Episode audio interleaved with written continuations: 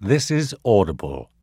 DK Audio presents Explorers Amazing Tales of the World's Greatest Adventures by Nellie Huang. Read by William Roberts. Foreword by Barbara Hillary. I was thrilled when I heard about the plans for this book devoted to explorers, and I am honored to be part of it. After all, many of the lives and stories included here served as inspiration for my own explorations. What does it mean to be an explorer? Whether scaling mountains, pushing into the frontiers of space, or plumbing the depths of the sea, what do we all have in common? It's a driving curiosity, a thirst for discovery, and a desire to test the limits of our minds, bodies, and the world around us. Courage and perseverance are a big part of every explorer's story, too. Sure, every explorer faces doubts, sometimes their own doubts, and sometimes the doubts of other people who have different ideas of what is possible. Then there are the unpredictable setbacks and seemingly insurmountable obstacles that arise in every journey. You will read about plenty of those in this book, and it adds to the excitement. But what prevails in the best explorers is their determination, self confidence, and drive. They persevere. They are resilient. As a young girl growing up in Harlem and New York, USA, I did not know that I would reach the North and South Poles in my 70s, see a polar bear in its natural habitat, and stand transfixed by a vast landscape of snow and ice. Over time, with education, imagination, and nurturing by mentors and supporters, my dream unfolded, and I achieved it. In the same way, you, reading this now, might not know just how you might challenge yourself, push beyond so called limits, and establish your own unique relationship with the world. But I encourage you, as you read these stories of explorers, to ponder where might your sense of adventure take you? What challenges could you seek out? How would you prepare? What qualities will you take with you? And how will you define your own success? Happy exploring. Barbara Hillary. Sea and Ice. For centuries, explorers have been lured by the secrets of the sea whether they were navigators on long voyages through unknown waters, divers eager to solve a shipwreck mystery, or part of an expedition sailing to far frozen lands, these explorers have faced serious survival challenges. The tales of the sea and ice are not for the faint hearted. Pytheas, ancient Greek explorer, 4th century BCE. Sailing northwards from his Greek colony, Pytheas visited wind battered islands where people dug deep into the earth for metal. He later wrote about his trips, although only scraps of this record survive. His tales of strange northern landscapes where days lasted longer sounded more like stories from Greek myths than real places. Nothing is known about Pytheas's youth, but in around 330 BCE he set off on an expedition northwards. The people of his home city of Massalia, now Marseille, France, used weapons, pots, and other objects made out of a metal called tin. This material came from abroad, and Pytheas may have been looking for new ways to transport it. His ship was probably a huge Greek warship called a trireme. These could cover almost 90 kilometers, 56 miles, in a day. A warship would have been an amazing sight for many of the people Pytheas met on his travels, who used tiny boats made from woven plant material and animal skin. Pytheas kept within sight of coastlines and used the position of the sun to work out how far north he was. He reached a land of tin miners within a few months, Britain. Pytheas explored the country on foot, finding out about the lives of its people who were ruled over by kings. He was also the first to roughly work out the distance around Britain's coast. Pytheas then claimed to have sailed north until he reached a place bordered by icy ocean that seemed to be at the edge of the world. He called it Thule. The summer sun shone above Thule for most of the day and night. When the sun did set, beautiful green lights sometimes filled the sky, the northern lights. Pytheas wrote a book called On the Ocean about his northern journey, and another about a second trip to the Elbe and Rhine rivers in what is now Germany. While traveling, he also became the first person to notice that the moon is linked to the tides. Much of what the ancient Greeks knew about northern Europe was thanks to Pytheas. The route north. Pytheas began in Massalia, which is now Marseille, France. He sailed around Spain, along the Portuguese and French coasts, and on to the British Isles. He is said to have then gone on to Thule, which is thought to be modern day Iceland. He passed through the Pillars of Hercules, two points of high land at either side of the Strait of Gibraltar. His first landing in Britain is thought to have been Cantian, which is now Kent. On the Shetland Islands, he was told of the mysterious land of Thule, which might have been Iceland. Pytheas wrote about the northern lights and an ocean full of ice around Thule. Leif Erikson, Viking explorer of North America, circa 970 to circa 1020. The Viking Leif Erikson and his crew were the first Europeans known to have set foot on North American soil. We know about Leif's tale from Icelandic sagas, which are a mixture of history and made up stories. Leif was the son of Eric the Red, who was exiled from Iceland after arguing with and killing a number of neighbors. So, when Leif was just a child, he and his family sailed to a deserted land that Eric called Greenland. There are several stories about Leif's journey to North America. In The Saga of the Greenlanders, a grown up Leif hears about the misty shores of an unexplored land from a trader. Leif gathered a crew and sailed westwards to find it. They arrived at a grassless rocky area thought to be Baffin Island, Canada. Sailing on took them to a forested land, possibly Labrador, Canada, and finally a place where grapevines were found. Grapes were used to make wine in Europe, and Leif called the area Vinland or Wineland. They built wooden houses and stayed for one winter, feasting on the large salmon found in that part of the world. After returning home, Leif's stories of Vinland led a group of Vikings to return to the settlement. They stayed for a few years, meeting Native Americans who they traded with and occasionally fought.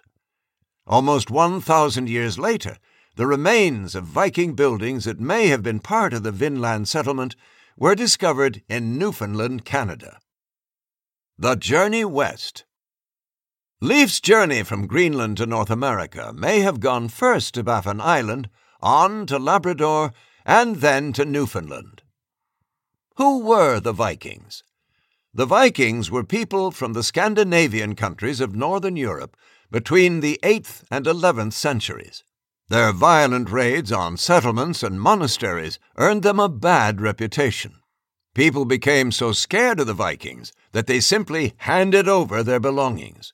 However, the Vikings were also explorers who settled in new lands and traded with other nations.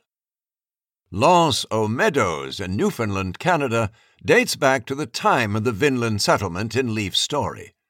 Leif and his crew would have sailed on a traditional Viking longship. Zheng He, Chinese explorer and admiral, 1371 to 1433. From captured servant boy to influential world explorer, Zheng He overcame the odds through his hard work and leadership. Born into a Muslim family, Zheng He, or Ma He as he was then known, dreamed of going to the holy city of Mecca. When the Ming army invaded his town and captured him to work as a servant in the royal palace, he must have thought his dreams of traveling were over. However, he tried to make the best of his situation by making friends in high places and learning as much as he could about warfare, ships, and weapons. He soon became a trusted member of the court. He was promoted to admiral and given the reward of a new name, Zheng He. Emperor of the Ming dynasty, Yongle, was keen for China to explore overseas to extend the country's influence and to trade goods. He built the Treasure Fleet, a large group of ships and vessels. He ordered Zheng He to lead the fleet and represent the Chinese imperial court. In July 1405, Zheng He set sail on his first voyage with a fleet of 317 vessels that carried 28,000 men. Around a quarter of the ships were treasure ships, which held the luxurious gifts they had traded for, such as spices. They sailed to Vietnam, then Java, Indonesia, the Spice Islands, Malaysia, and Cochin, India. The ships contained terrific traded treasures. Over the next 30 years, Zheng He led six more voyages with huge fleets, sailing all the way to Arabia and Africa. They visited royal families and built relations with foreign rulers. Zheng He traded goods like gold, silver, and silk for exotic offerings that people in China had never seen before, such as ivory. One African ruler even gave him a giraffe and a zebra. Zheng He died on his final voyage and was buried at sea. His voyages widened China's influence on the world. However, when the emperor died, all explorations were stopped. Zheng He's ship was far bigger than European ships of that period. Each treasure ship was 120 meters, 400 feet long with nine masts and four decks. They were the largest ships in the world. Zheng He's first fleet had at least 60 treasure ships. Some people have claimed that Zheng He created one of the first maps of the world, but this has been widely disputed by historians. Nautical compasses were used by the Chinese navigators during the Ming Dynasty. The Age of Exploration The period of history between 1488 and 1597, when Europeans began exploring the world by sea, is called the Age of Exploration. The explorers were all men, as inequality meant that there were fewer opportunities for women to take part in such feats. Sailing far and wide to find new trading routes, the journeys were often dangerous. The explorers brought back silver and gold, previously unknown plants, animals and foods, and new ideas. Sadly, the opening up of the rest of the world to Europeans would lead to the deaths of many native people and the forced movement of millions of Africans to the Americas. Vasco da Gama Sailing from Lisbon in 1497, Portuguese explorer Vasco was the first European to reach India by sea. John Cabot. In 1497, this Italian explorer crossed the Atlantic Ocean and claimed parts of Canada for England. Pedro Alvarez Cabral. Portuguese soldier Pedro was the first European to explore Brazil, which he claimed for Portugal in 1500. He then sailed around Africa before landing on the western coast of India. Fernão Pires de Andrade. In 1517, Portuguese merchant Fernão sailed to Canton, today's Guangzhou, in China. There he set up a trade relationship with the Chinese. Ferdinand Magellan. In 1519, this Portuguese explorer was hired by the Spanish king to search for a sea route to the Spice Islands, today's Maluku Islands in Indonesia. He became the first European to cross the Pacific Ocean. Juan Sebastián Elcano. This Spaniard was the first person to circumnavigate the world. He set off with Ferdinand Magellan in 1519. After Ferdinand's death in the Philippines, Juan sailed on, making it home to Spain in 1522. Garcia Jofre de Loaiza. Sent by King Charles I of Spain in 1525 to conquer the Spice Islands, Spaniard Garcia sailed through the Straits of Magellan near the bottom of South America to get there. Hugh Willoughby. In 1533, this Englishman set out in search of the Northeast Passage, a northeastern sea route to Asia. However, he only managed to reach Norway and Russia. Jacques Cartier. Frenchman Jacques made three voyages to Canada between 1534 and 1542, claiming it for the French. Martin Frobisher. This Englishman made three voyages between 1574 and 1578 in search of the Northwest Passage, a sea route between the Atlantic and Pacific Oceans. Instead, he landed in northeastern Canada. Francis Drake. This English explorer circumnavigated the world from 1577 to 1580. He raided many Spanish colonies and sailed far up the western coast of America. Willem Barents Dutch navigator Willem also tried to find the Northeast Passage. He made three voyages in the 1590s, but failed. On his third voyage, he was stranded for almost a year in Siberia. Christopher Columbus, Genoese navigator and explorer, circa 1451 to 1506. Following the light of the sun, we left the Old World. During the 15th century, many European leaders paid for expeditions to seek out a new route to Asia. They wanted access to the precious silks and spices produced by India and China. Christopher Columbus was an experienced navigator who had been sailing around the Mediterranean since he was a boy. He wanted to sail from Europe to Asia across the Atlantic Ocean. Christopher proposed his plan to many rulers, but only two accepted it King Ferdinand and Queen Isabella of Spain. On the 12th of October, 1492, after two months at sea, Christopher and his crew finally sighted the West Indies. He believed he had reached Asia, when in reality he was on the other side of the world. In the Caribbean, he encountered peaceful and friendly indigenous people who he called Indios, Spanish for Indians. Before returning to Spain, Christopher started the first European settlement on the island of Hispaniola, leaving some of his crew behind. However, the Europeans were often violent and cruel towards the Indios, who did not want to be ruled by the Spanish. During Christopher's second voyage, he enslaved many indigenous people, over half of whom died on the voyage back to Spain. The Spanish monarchs were not happy, as he had disobeyed their orders to maintain good relations with the locals. However, the royals agreed to fund his third and fourth voyages which were focused on exploring the coast of Central and South America. The arrival of the Europeans meant that coffee from Africa and sugar from Asia made their way to the Americas, while Native American crops, like the potato, spread around the world. To the end of his life, Christopher continued to believe he had gone to Asia and never knew he had reached the Americas.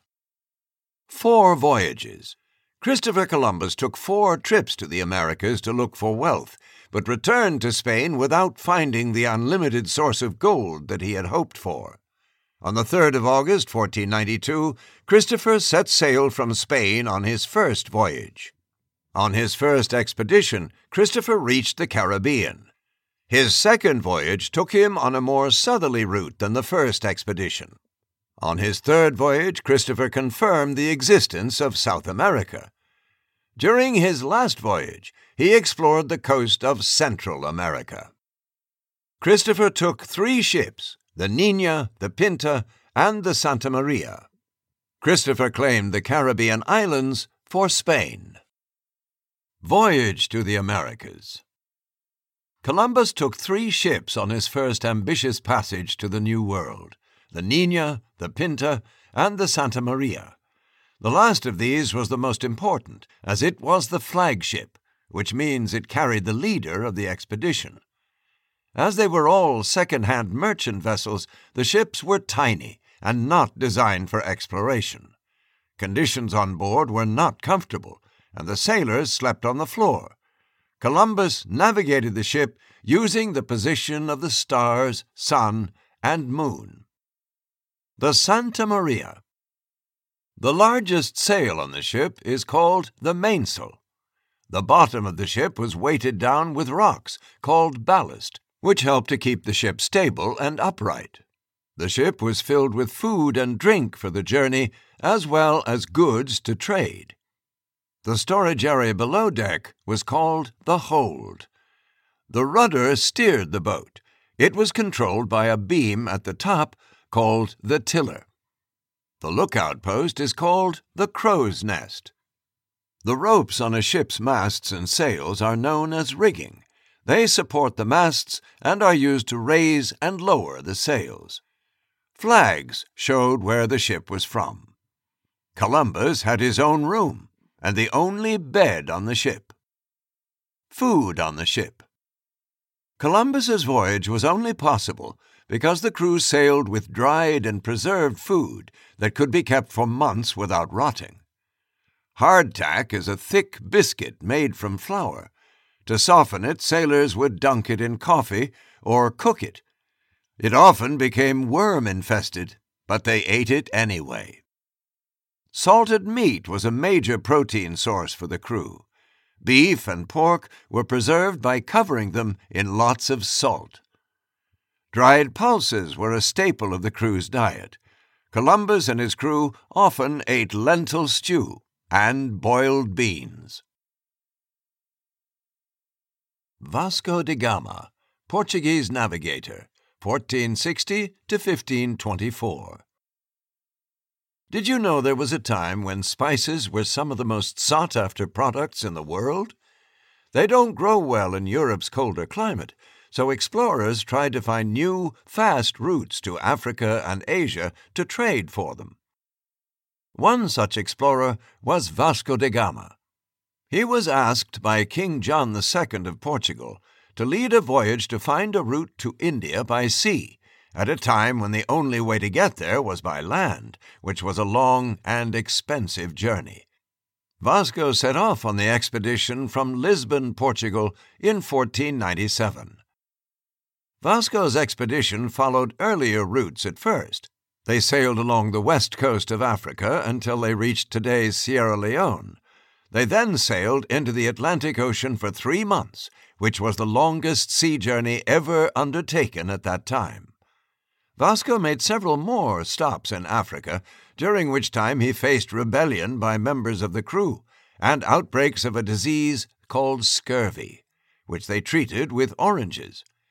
In Malindi, in modern day Kenya, Vasco hired a navigator to help them successfully cross the Indian Ocean to reach India.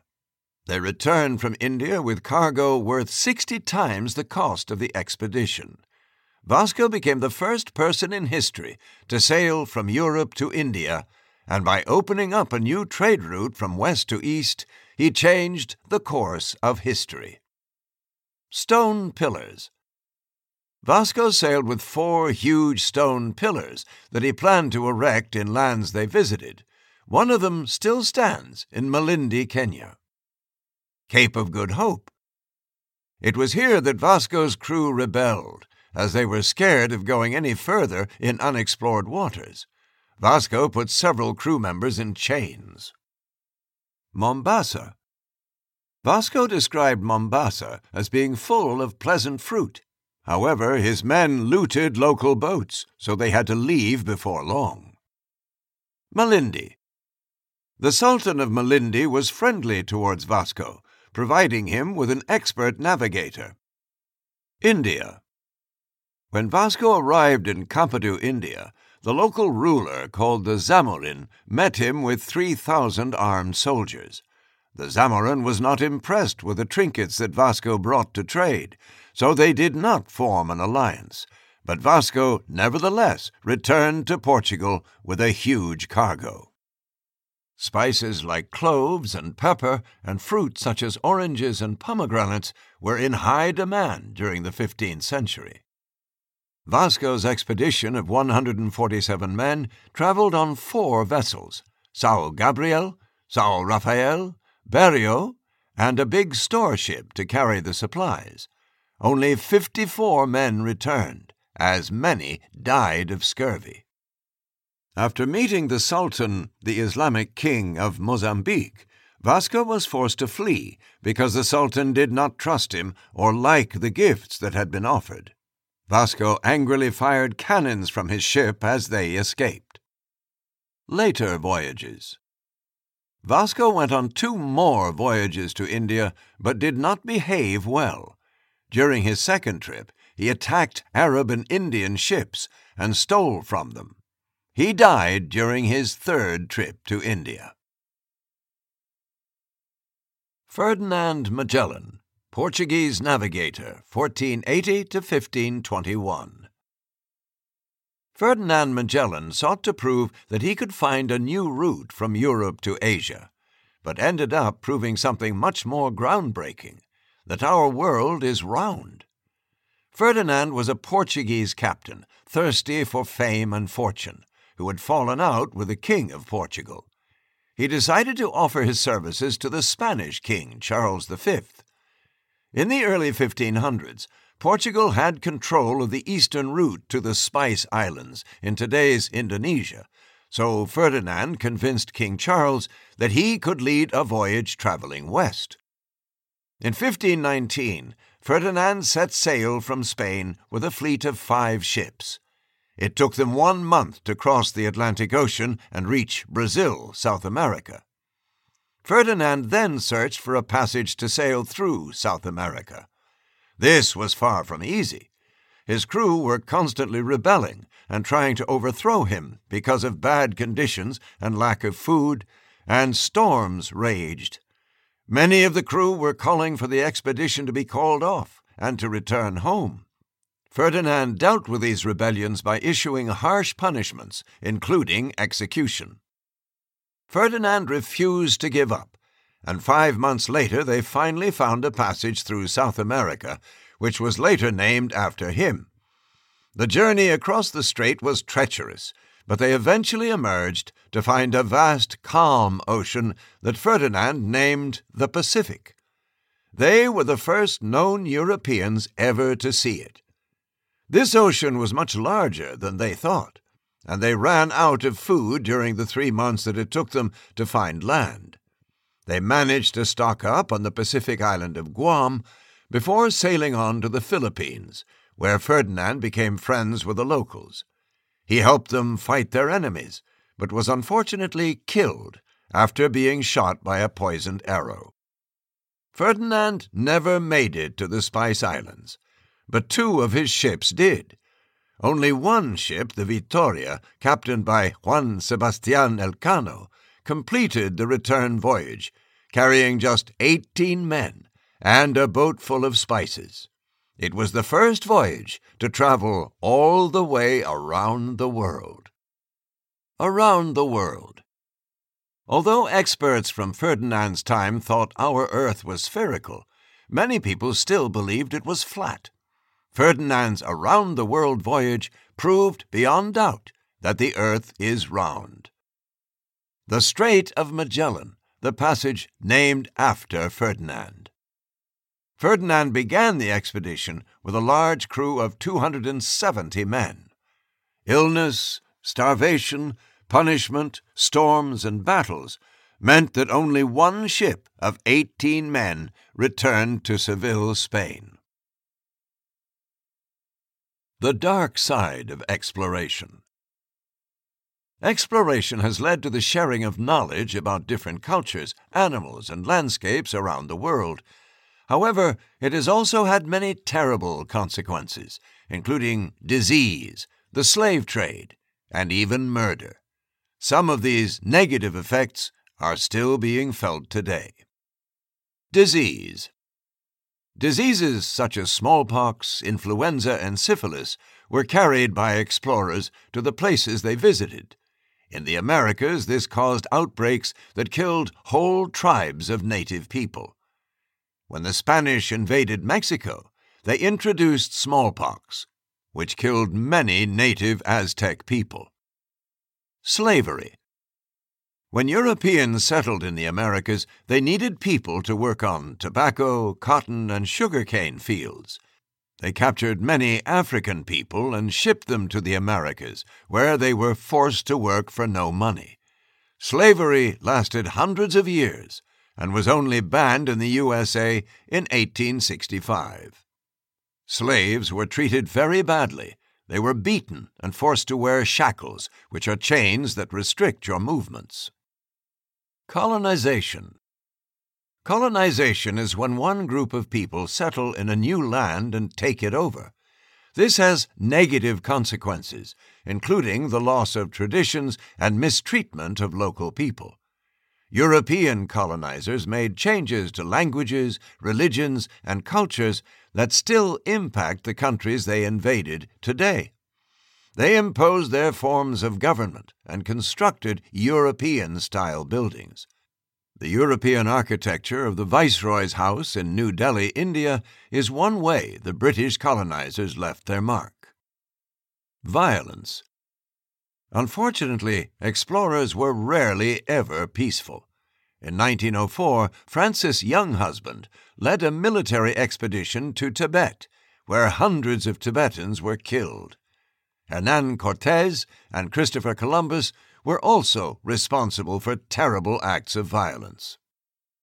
Extinction Some animals were hunted by explorers until they became extinct, died out. Others lost their habitats when explorers seized land for farming or housing. Explorers also introduced new animals, such as rats from their ships, that spread diseases and preyed upon native species. The dodo was a bird from the island of Mauritius in the Indian Ocean, which was hunted by European settlers so much that it completely died out. James Cook, British cartographer and navigator, 1728 to 1779. All aboard! Let's take a trip back in time with the legendary Captain Cook, one of the world's greatest adventurers. This British explorer sailed and mapped the entire eastern coast of Australia, paving the way to its colonization by the British. He also made the first European contact with the Hawaiian Islands and even crossed the Antarctic Circle. He went to places where no other human had been before. James was only 18 years old when he became an apprentice to a shipowner. During the day, he learned how to be a seaman by night, he studied mathematics, geography, and astronomy. His hard work paid off. He was sent to Canada by the British Royal Navy to map the coast of Newfoundland. It was during this time that he became a master at navigating and making maps, cartography. Britain's Royal Society noticed his skills and chose him to lead an expedition. James accepted the challenge and set off in 1768 aboard HMS Endeavour. James's first major task was to sail to the island of Tahiti in the southern Pacific Ocean. There he would take notes on the 1769 transit, or passing, of the planet Venus across the face of the Sun. James then sailed on to search for the unknown southern continent known as Terra Australis Incognita. On the way, he came to New Zealand, which the Dutch explorer Abel Tasman had reached more than a hundred years earlier. James sailed around New Zealand, mapping its coastline. After that, he crossed the Tasman Sea and arrived at the eastern coast of Australia. James was the first European to explore this region. He entered Botany Bay, where he made his first contact with the Australian Aboriginal people. James also saw all sorts of interesting animals and plants unknown to Europeans, including the kangaroo. I should have taken it for a wild dog, he said, but for its running, in which it jumped like a hare. James traveled more than 3,200 kilometers, 2,000 miles, of Australia's eastern coast, and navigated the Great Barrier Reef. However, the Endeavour ran aground on the reef, and the expedition had to stop for several weeks to repair the ship. Finally, they returned home in July 1771, almost three years after setting out. James would later go on two more great voyages across the world. On his second voyage, 1772 to 1775, he sailed as far south as the Antarctic Circle and explored many islands in the South Pacific and South Atlantic. In 1776, he set off on his third voyage, returning to the South Pacific before heading north as far as the Arctic Ocean. James never completed this voyage. He was killed on the island of Hawaii in 1779, but still lives on as a hero to all explorers. In Tahiti, James and the astronomer Charles Green used telescopes to look at the transit of Venus across the Sun. After observing the transit of Venus in Tahiti, James opened secret sealed instructions for the next part of his voyage. They told him to head south to look for an unknown continent. In June of 1770, the Endeavour struck the Great Barrier Reef off the northeastern coast of Australia. Three naturalists, led by Joseph Banks, were on board the Endeavour. They collected many specimens of plants and animals from the places they explored. There were also two artists with them to sketch the new discoveries. On James's second voyage, he became the first person to venture into the Antarctic Circle. However, ice and fog prevented him from reaching Antarctica. Jean Barré, from herb collector to history maker, French botanist and explorer, 1740 to 1807. The first woman to sail around the world went under cover as a man. At a time when naval ships carried a silly no girls allowed rule, Jeanne Barré dressed in men's clothes to join France's first ever around the world voyage. She used her knowledge of plants to find many weird and wonderful flowers and trees that were brought back to France for the first time. Jeanne was born in the beautiful French countryside of the Loire Valley. Her family were probably poor farm workers who couldn't afford to send her to school. However, she came to learn about botany, the study of plants. Jeanne is said to have been so knowledgeable that she was known as the Herb Woman. Jeanne got a job as a housekeeper for Philibert de Commerson, who also happened to be mad about plants. His wife died, and the two began to fall in love.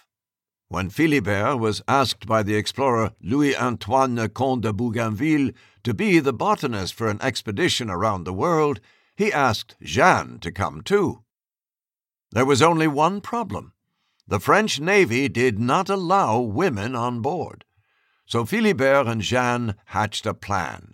She would pretend to be a man, and Philibert would hire her as his assistant. Jeanne took on a man's name, flattened her chest with bandages, and dressed in a set of men's clothes. She turned up just as the ship was ready to depart and introduced herself as Jean. The plan worked, and they set sail on board the Etoile. Philibert was often ill and stayed on the ship while Jeanne went hunting for plants at the Etoile's stopping points. She came across exotic vines and strange flowers that no one from Europe had seen before. She even named a few. It was on the South Pacific island of Tahiti that her fellow sailors finally found out her secret. The couple stayed with the ship until it stopped at Mauritius for supplies. While living on the island, Philibert passed away. Jeanne finally finished her global journey when she sailed back to France a few years later. She lived there for the rest of her life. Philibert named the flowering vine Bougainvillea after the captain of the Etoile. More than 100 men lived on board the Etoile, which sailed around the world from 1766 to 1769. On the journey, Philibert created a herbarium, book of dried plants, of hundreds of species. Philibert named a plant Barretia after Jeanne. It is now known by a name given to it earlier, Turraea, after a director of the Padua Botanic Garden. Bungaree, Aboriginal Australian explorer, 1775 to 1830. For over 50,000 years, the Aboriginal people were the only ones who lived in Australia. But then the British Empire came in 1788 and took over, using force.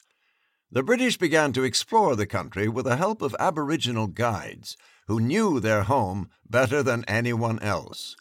One such person was Bungaree. The Aboriginal leader from the Broken Bay area in New South Wales was chosen because he was hugely respected among his people. In 1798, Bungaree was employed on board the HMS Reliance to Norfolk Island off Australia's east coast. This is when he met Matthew Flinders, a navigator who was so impressed by Bungaree's attitude and communication skills that he hired him to become his guide and translator for his next voyages.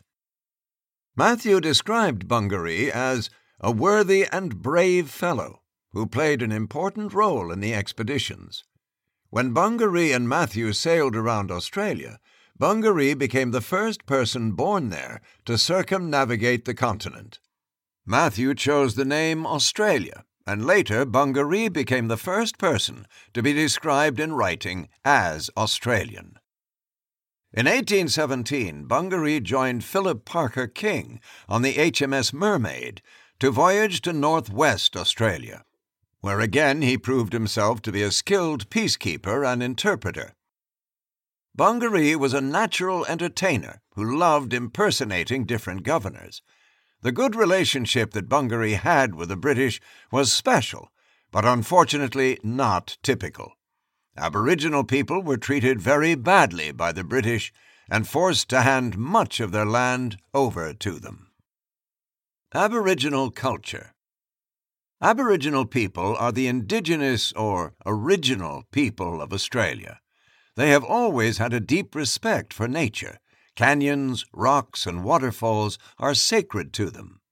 Verbal storytelling is an important part of their culture. They also use symbols to tell stories in their art. Aboriginal people still live throughout Australia. Bungaree, who was known to have worn European clothes he was given, welcomed visitors to Australia and educated them on Aboriginal culture. He showed the visitors how to throw a boomerang a curved piece of wood traditionally used to hunt. Bungaree joined Matthew on a voyage around Australia between 1801 and 1803. Flinders created the first complete map of Australia. Bungaree, or Boongaree, was a leader of the Ku-ring-gai people from the Broken Bay area. Matthew Henson, American Polar Explorer, 1866 to 1955. Matthew Henson was an African American orphan who would one day explore the freezing northernmost reaches of the earth. In his time, black people in the USA went to different schools to white people and weren't allowed to do certain jobs. Matthew's parents died when he was very young. With nowhere else to go, he joined a ship's crew as a cabin boy at the age of 12. He traveled all over the world, becoming an experienced sailor and seeing places that most American children could only dream of, such as China. Matthew returned to the USA after five years at sea, but he wasn't done with traveling yet. His next adventure started when explorer Robert Peary walked into the shop Matthew was working at. They talked about sailing, and Robert asked Matthew to be his assistant on an expedition to the Nicaraguan jungles.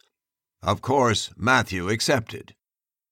After Nicaragua, the two set out on a series of expeditions to explore the vast freezing world of the Arctic. Matthew learned how to keep warm in dangerously cold weather and how to find food through fishing and hunting. He trained other members of the expeditions and helped keep everyone alive. With each trip, they headed further into the frozen land. In 1909, Matthew, Robert, and a small team of Inuits arrived at a point closer to the North Pole than anyone had ever been known to reach before. Many people believed they had reached the pole itself. However, because Matthew was black, Robert was the one celebrated for the historic expedition. It wasn't until much later that Matthew was given the praise he deserved. Life in the snow. Matthew knew that in order to survive, he needed to speak to Arctic experts, the Inuits. They wore clothes made out of waterproof sealskin and the thick, warm skins of reindeer. They created tools sharp enough to cut through the tough hides of Arctic animals and trained dogs to help them hunt. In the early 1900s, dog sleds were the only mode of transport that could help people cover long distances on snow and ice. Matthew was taught to drive dog sleds by the Inuit people who lived in the Arctic. Research suggests that the spot Matthew and Robert reached was just a short distance from the actual North Pole. Roald Amundsen, Norwegian polar explorer, 1872 to 1928. Growing up in a family of shipowners, Roald always dreamed of sailing to the polar regions. At 21, he chanced upon an opportunity to join an Arctic expedition. After several more voyages to both the Arctic and Antarctica, Roald found out that Robert Peary had claimed the North Pole and so he set his sights on becoming the first person to reach the South Pole. When he heard that British Navy officer Robert Falcon Scott was heading to Antarctica with the aim of reaching the pole, Roald set off immediately on the ship Fram. He desperately wanted to get there before Scott. On the 19th of October 1911, Roald and four teammates left their base camp on the edge of Antarctica's ice shelf and set out to the pole. They took four sleds, each pulled by 13 husky dogs. On the 14th of December, 56 days later, they successfully reached the South Pole. That was more than a month before Robert got there. Amundsen's experience with huskies had given him the edge. These athletic, thick coated pack dogs were suited to the extreme cold and bred to pull sleds. Robert Falcon Scott, British polar explorer, 1868 to 1912. Between 1901 and 1904, Robert led a research expedition in Antarctica. He reached the most southerly point that anyone had ever visited, but it was still 850 kilometers, 530 miles, short of the South Pole. On his return to Britain, he was treated as a hero. He started planning a trip back to reach the South Pole. With a crew of 65 men, Robert sailed on the ship Terra Nova, reaching Antarctica a few days after Roald. However, Robert underestimated the power of huskies and instead chose to use a combination of dogs, horses, motor vehicles, and old fashioned walking. The final leg team of five men arrived at the South Pole on foot on the 17th of January 1912, 78 days after setting off. They were devastated to see that Roald had already been there. On the return journey from the South Pole, Robert and his four teammates died from cold, hunger, and exhaustion. Was it a race? Roald saw his expedition as a race against Robert to reach the South Pole. However, Robert was more focused on scientific research. Getting to the pole would be an extra reward. Because Roald had more experience as a polar explorer, he and his crew reached the South Pole one month before Robert. Roald and his crew sailed to Antarctica on the Fram. They set up a base camp at the Bay of Whales. Robert and his crew sailed on the Terra Nova. They arrived in January 1911 and set up a base camp on Ross Island, 640 kilometers, 400 miles from Roald's base. At their base camp on Ross Island, Robert and his crew built a large hut with bunk beds for their big expedition team. On the 14th of December 1911, Roald reached the South Pole and planted the Norwegian flag in the ice. On the 17th of January 1912, Scott reached the South Pole to find that Amundsen had already been there. Robert's team photographed and filmed Antarctic wildlife, including penguins, whales, and seals. In the Arctic, Canadian Inuits taught Roald hunting skills and how to use huskies to pull sleds. He also began to wear their fur lined clothes, which kept the body warmer than the clothes worn by other European polar explorers.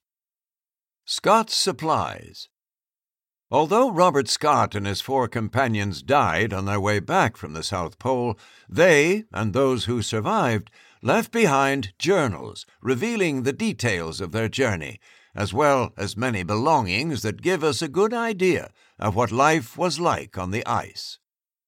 Medical Kit The expedition carried a mini medical kit containing painkillers and a syringe it was an essential part of their equipment that allowed them to quickly treat injuries like frostbite.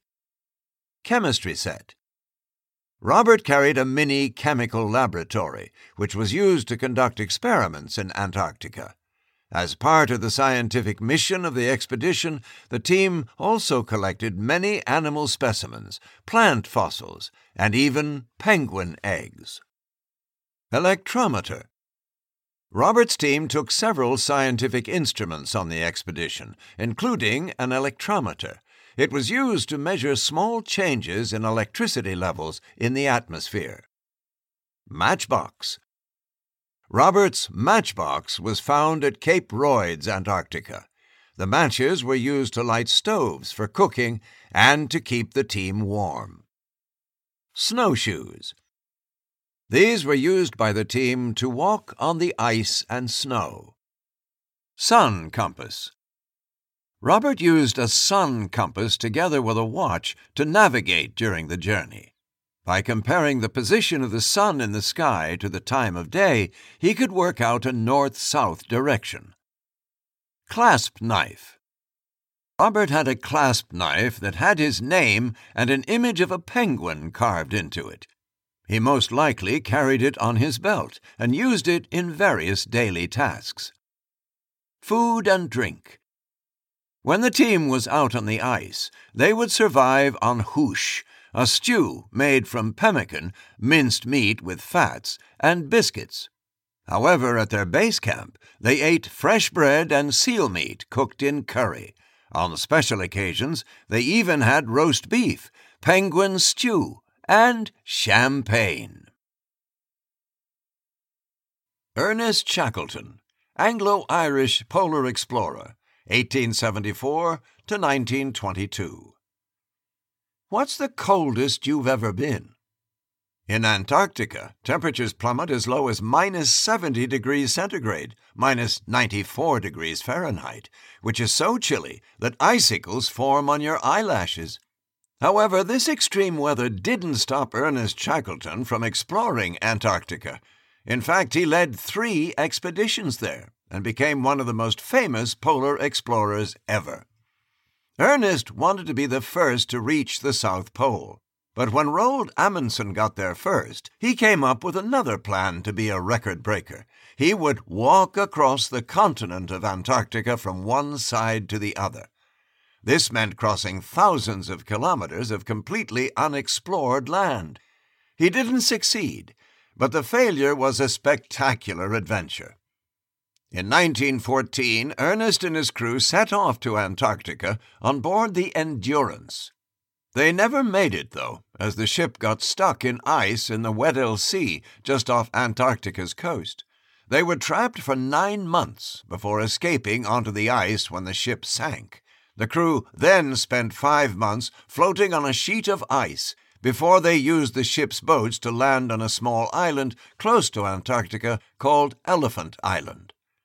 Unfortunately, Elephant Island didn't provide much sanctuary. It was too far north for rescue parties to find it, and the crew wouldn't survive there long. With no time to lose, Ernest and five other men braved the rough seas in a small boat, making it to South Georgia in the Atlantic Ocean after 17 stormy days. Still, their journey was not over. They crossed mountains and glaciers until they found help, and Ernest returned to Elephant Island to rescue the others. When he got there, he shouted, Are you well? The reply came, We are all well, boss. Amazingly, everyone survived. It is easy to see why, above everything, Ernest is remembered for his endurance. Trapped. Endurance means to carry on through setbacks or suffering, and Ernest's crew certainly did that. When the Endurance ship got stuck in ice, Ernest kept morale up by playing games of football or chess and keeping to a routine. The crew tried to rescue the Endurance, but after 281 days, they realized she was doomed and had to abandon ship. The crew survived by eating animals such as seals and penguins. The Endurance got its name from Ernest's family motto By endurance we conquer. Ernest selected his crew of 28 men very carefully. Thousands applied to take part. There were 69 dogs taken on the trip. Jacques Cousteau, French oceanographer, inventor, and conservationist, 1910 to 1997. I am an explorer, not a settler. My job is to reveal and then move on. Jacques Cousteau was a pioneer of undersea exploration. This daring Frenchman introduced millions of people to the wonders of nature hidden below the sea's surface. However, the sea was not always Jacques' passion. As a young man, he trained to be in the French Navy, hoping to become a pilot. Unfortunately, Jacques had to give up his dreams of flying after breaking his arms in a car accident. Later, while swimming in the sea to strengthen his arms, he decided to spend his life exploring the oceans instead. One day, Jacques had an idea while swimming underwater. He was going to find a way to dive deeper and longer. In 1943, he made this a reality by helping to create the aqualung, the first scuba, self contained underwater breathing apparatus device. Now, divers could swim freely underwater for long periods of time. Jacques continued to invent many other tools for studying the ocean. They included the diving saucer, a small submarine for two people, and several underwater cameras. In 1950, he converted a naval boat called Calypso into a floating laboratory.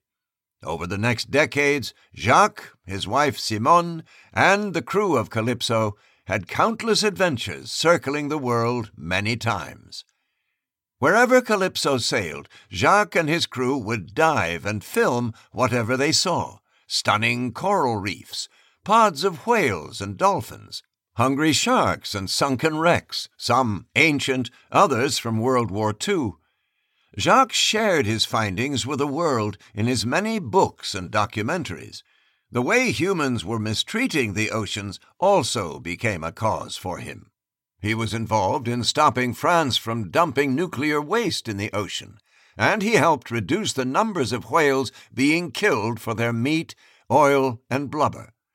In 1973, Jacques created the Cousteau Society. This foundation raises money to explore and protect the environment for the benefit of future generations.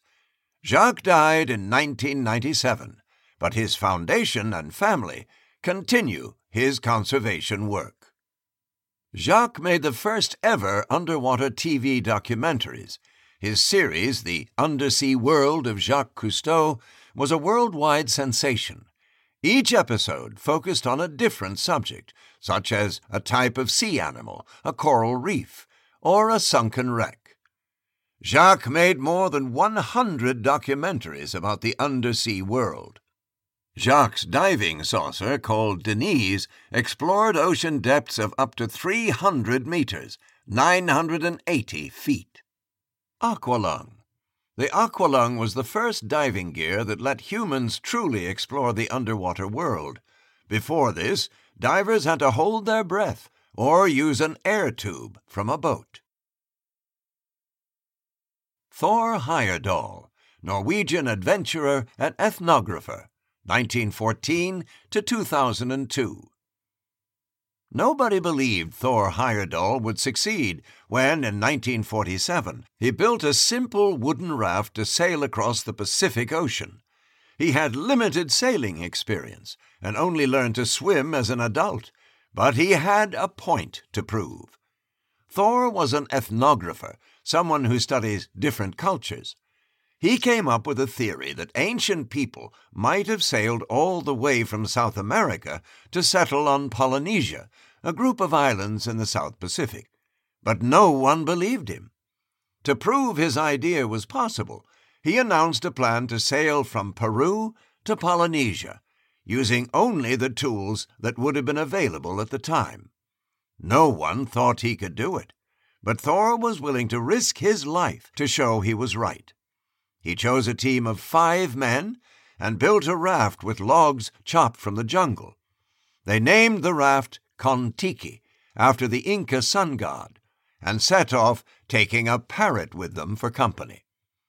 The epic journey took Thor and his team across 7,000 kilometers, 4,000 miles of ocean.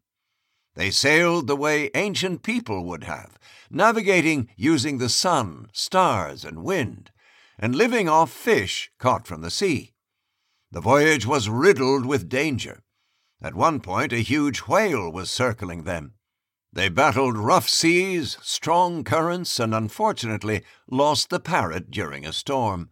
They sailed on, and after 101 days finally made a rough landing on Tuamotus near Tahiti. It was just in time, as the raft's handmade mast had snapped in two. The trip was a success, and Thor had proved that his theory was possible, but many historians were still skeptical. Kon-Tiki route. To get from Peru, South America to Polynesia, Thor and his crew spent more than three months sailing thousands of kilometers across the Pacific Ocean. A Spanish speaking parrot called Lorita was brought along on the journey. Nine balsa logs were tied together using hemp rope to make the base of the Kon-Tiki raft. The Incas lived in Peru around 1,000 years ago. Thor painted their sun god onto the raft's sail. Thor caught fish, including shark, to eat during the voyage. Thor continued to go on expeditions to Polynesia, including to Easter Island, where he examined the ancient archaeological sites. Barbara Hillary, from New York nurse to polar explorer, American polar explorer, 1931 to the present. Growing up in the neighborhood of Harlem in New York City, USA, Barbara's family didn't have a lot of money. Her father died when she was two years old. Her mother, Viola, encouraged Barbara and her sister to be strong, independent thinkers and to work hard at school. After going to university, Barbara became a nurse, where she focused on improving the quality of life for the elderly. By the time she was 67, Barbara had survived cancer not once, but twice. Her lungs were damaged, but Barbara had always tried to live life to the fullest and would not let this stop her. After retiring from nursing, Barbara realized that she had not traveled as much as she wanted to. The idea of going on a cruise ship seemed much too slow and boring. Barbara wanted to challenge herself. One day she saw an advert for a trip to see polar bears in their natural habitat in Manitoba, Canada. She signed up at once and the adventure turned out to be life changing. She learned dog sledding and how to ride a snowmobile, and realized she had a passion for exploring cold, remote environments. Barbara decided that she would be the first African American woman to reach the North Pole. Barbara spent months training for her expedition. She worked out, learned to ski, and hauled heavy sleds, and this was not easy to do in New York City. She also had to raise money and support for her expedition. Barbara remained determined, even when others doubted that she could succeed. On the 23rd of April 2007, at the age of 75, Barbara achieved her goal. She reached the North Pole. As she stood there, filled with excitement and pride, she dedicated her journey to her mother.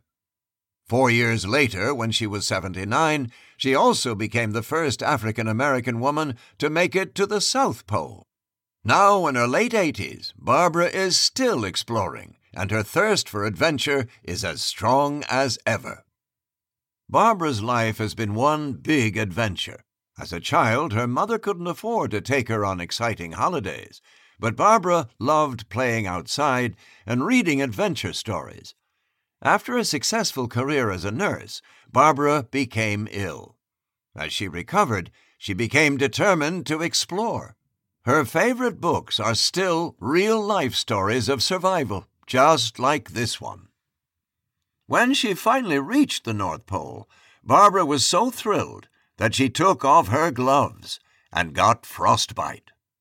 Barbara saw polar bears from less than 1.5 meters, five feet away in Manitoba, but they weren't cute and cuddly. Barbara thought they had cold, dark eyes and looked at her like she was lunch.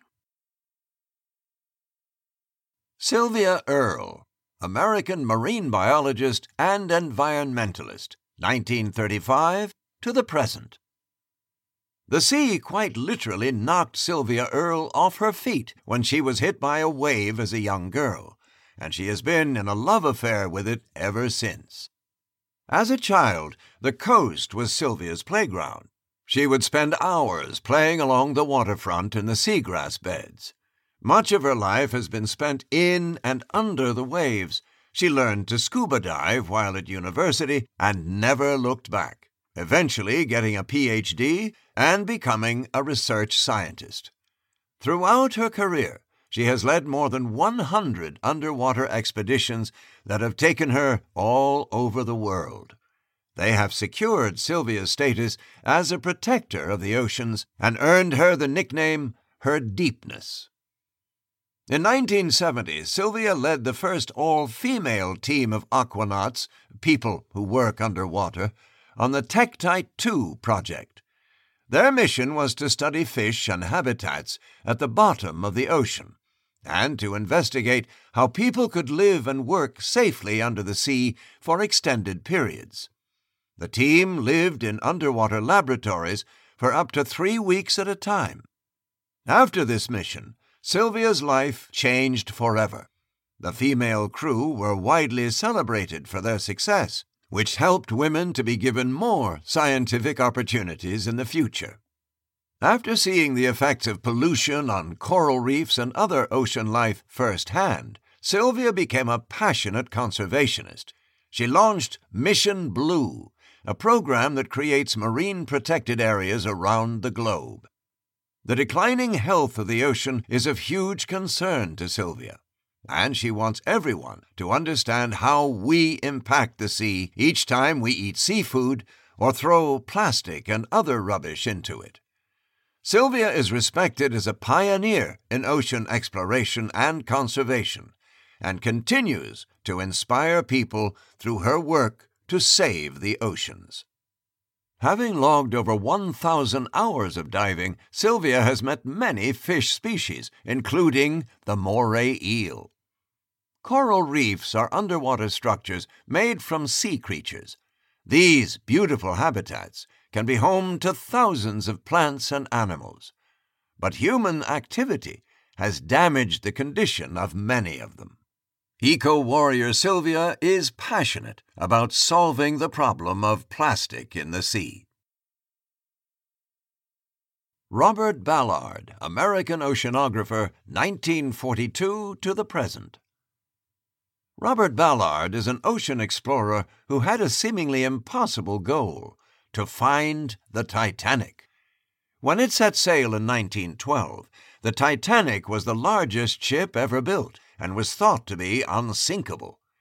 But in one of the deadliest sea disasters in history, it sank after crashing into an iceberg.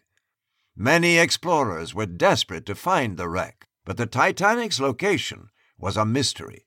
It lay undisturbed for 70 years until Robert came up with a plan to find it. Growing up by the water in San Diego, USA, Robert always loved the ocean. He had dreams of exploring the underwater world in a submarine like Captain Nemo in his favorite book, 20,000 Leagues Under the Sea. His dream came true when he got a job building small submarines. He then joined the U.S. Navy, where he used his expertise to develop underwater robots that could be controlled from afar. He became sure that he could use machines like these to finally find the Titanic. Robert led the mission to look for the Titanic using his new underwater robot, the Argo. This cutting edge machine was specially adapted to survive deep sea conditions. Robert used the Argo to sweep back and forth across the ocean floor for many days. He finally struck lucky when the video monitors showed the murky picture of a boiler part of a ship's engine. The Titanic had been found. The wreck gave clues as to why it had sunk, and they found that it had broken in two as it went down. This successful mission made Robert world famous, as it was one of the greatest ocean discoveries of the century. What was the Titanic? The Titanic was a huge, luxurious passenger ship in 1912, it set off on its first voyage from the UK to the USA, but catastrophe struck when it sank in the middle of the Atlantic Ocean. More than 1,500 people died. This tragedy shocked the world, and people have been fascinated by the Titanic ever since. An underwater robot was used to find the Titanic. Robert took photographs of the Titanic's wreck, including an image of one of the ship's propellers. Robert's main exploration ship is named Nautilus. Expeditions are streamed live on the Internet. The book that inspired Robert's interest in the sea was 20,000 Leagues Under the Sea by Jules Verne. Ranulph Fiennes, British explorer, 1944 to the present. There is no bad weather, only inappropriate clothing. Ranulph Fiennes, the world's greatest living explorer according to the Guinness Book of Records, has completed a huge variety of daring and record breaking expeditions. From having to cut off his frostbitten fingertips to completing seven marathons in seven days in seven continents, Ranulph pushes the limits of human endurance. Ranulph's wife, Ginny, came up with the idea for one of his most ambitious adventures, the Trans-Globe expedition, which involved traveling the Earth vertically from pole to pole. The journey would cover more than 160,900 kilometers, 100,000 miles, and use many different modes of transport, from canoes to ships and from sledges to 4x4 trucks. It took Ranulph and Ginny seven years to plan the expedition. The UK's Prince Charles described Ranulph as mad but marvellous for attempting it. But attempt it he did. In 1979, Ranulph set off from Greenwich in London, UK, with a crew of volunteers. First, they traveled to Algeria and crossed the Sahara Desert on 4x4s. Along the way, they collected specimens, including bats, for the British Museum. Next, part of the team sailed to Antarctica and lived in huts for the winter while conducting experiments. Ginny was vital in making sure the expedition ran smoothly, and she communicated with the crew via radio Ranulph and two others reached the South Pole on a snowmobile, stopping at Robert Scott's hut on the way. They also found time to play the South Pole's first ever game of cricket. Continuing on to the South Pacific and then Canada, they sailed through the dangerous Northwest Passage, a route through the Arctic Ocean. The last challenge was crossing the North Pole using sledges and snowmobiles. On the 29th of August 1982, they returned to Greenwich. They had successfully completed their historic journey. Ranulph didn't just stop there. He has continued to challenge himself past the age that many people would retire. He climbed Mount Everest when he was 65, after his first two attempts failed due to a heart condition. As you can see, he's a person who doesn't give up, which is probably the secret to his success. The Transglobe expedition made Ranulph the first person to travel around the globe along the Earth's polar axis. Ginny was the expedition coordinator. She became the first woman awarded the Polar Medal for her vital role. Money for expedition equipment came from almost 2,000 sponsors. Even their shoelaces were sponsored. Ranulph sailed the Arctic and Antarctic Oceans on a vessel named Benjamin Bowring. It was designed for icy conditions. Ranulph cleverly converted sledges into a canoe that he used in the Arctic waters. Ranulph's Jack Russell Terrier, Bothy, became the first dog to have visited both poles. A small twin otter plane followed the expedition team, but it was only used for support. Snowmobiles were used to pull the sledges. Ranulph and his friend Charlie Burton reached the North Pole on the 11th of April, 1982, after a hard trek across the ice fields. Sung Taek Hong, South Korean mountaineer, 1966 to the present. The key to success is both physical and mental strength. The saying, where there's a will, there's a way, means that it's possible to achieve what you want if you set your mind to it. South Korean mountaineer Sung Taek Hong is a great example of someone whose determination has led him to achieve several jaw dropping feats of human endurance. Not content with just skiing to the South Pole, this intrepid explorer has gone on to climb Mount Everest, the highest mountain in the world and trek to the North Pole. He has also undertaken other extreme expeditions most of us can only dream about. Sung Taek grew up surrounded by nature in rural South Korea, but it wasn't always his plan to be a mountaineer. His first love was the sport judo.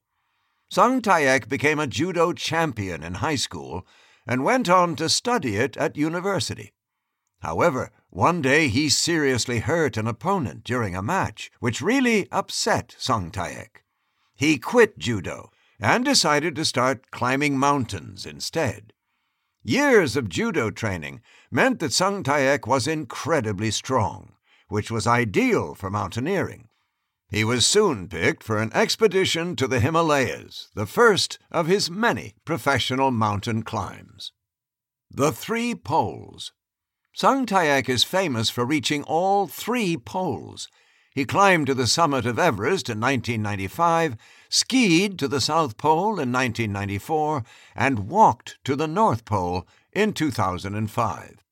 In 2005, Sung Taek walked about 1,600 kilometers, 990 miles, to the North Pole. As well as the harsh Arctic conditions, he was also at the risk of attack from polar bears. Sung Taek also skied and walked to the South Pole.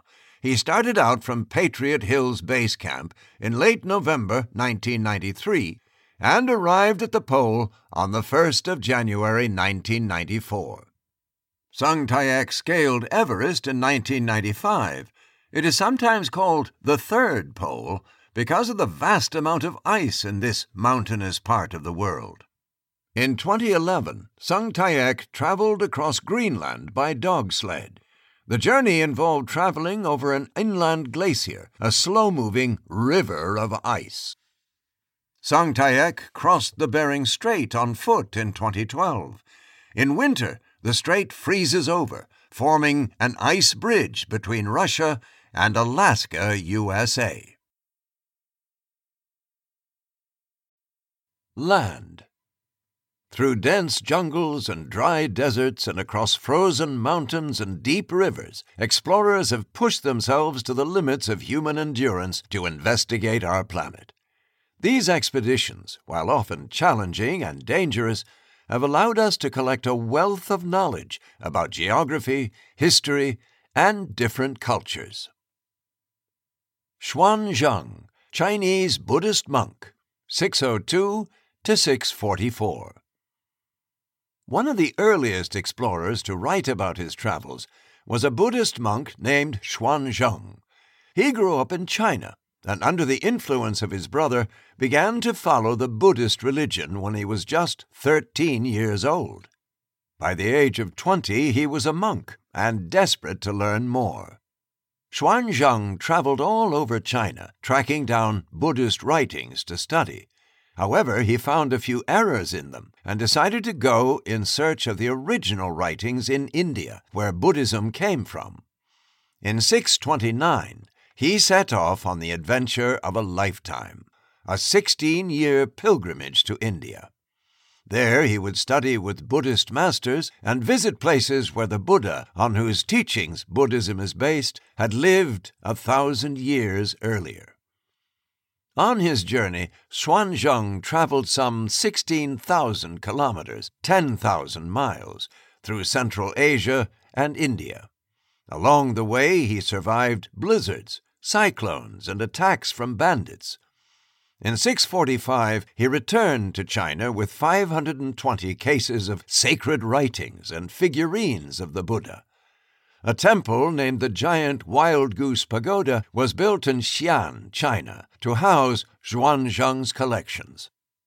Xuanzang wrote about his travels in a book titled Great Tang Records on the Western Regions. He described all the places he passed through, including their local customs, language, politics, and even the climate. Much later, in the 16th century, Journey to the West was published. This Chinese novel is based on Xuanzang's journey.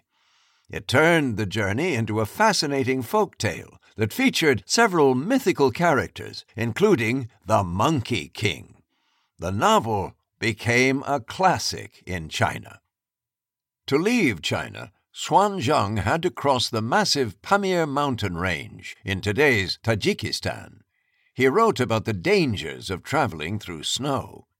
Before heading southwards to India, Xuanzang traveled to Lake Issyk-Kul in today's Kyrgyzstan.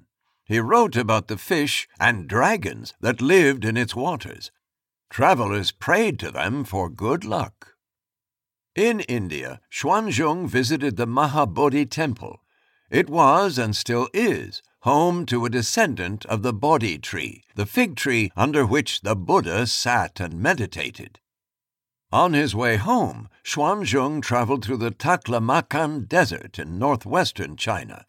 He described the desert in his book as being desolate and haunting. Rabban Bar Sauma, Turkish Chinese monk, 1220 to 1294. In the 13th century, Rabban Bar Sauma undertook an epic journey from China to Europe writing about all the interesting people and cultures he encountered along the way. Most people have heard of Marco Polo, who undertook the same journey in reverse, but Bar Sauma remained mostly unknown until his travel journals were uncovered more than 500 years after his trip. Bar Sauma was born in Zhongdu, modern day Beijing, into a Christian family. When he was 20 years old, Bar Sauma decided to become a monk, and for decades lived simply, becoming a religious teacher and gaining the title Rabban, which means master. Around 1260, he decided to go on a pilgrimage to the Holy Land of Jerusalem with one of his students, Marcos.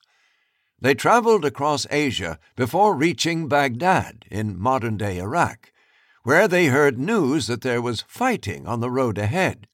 So they halted their journey and stayed there for many years. In 1287, the Mongol ruler Arghun gave Bar Sauma an important mission. He wanted him to visit Europe and persuade the Christian kings to join him in fighting against the powerful Muslim empire for possession of Jerusalem.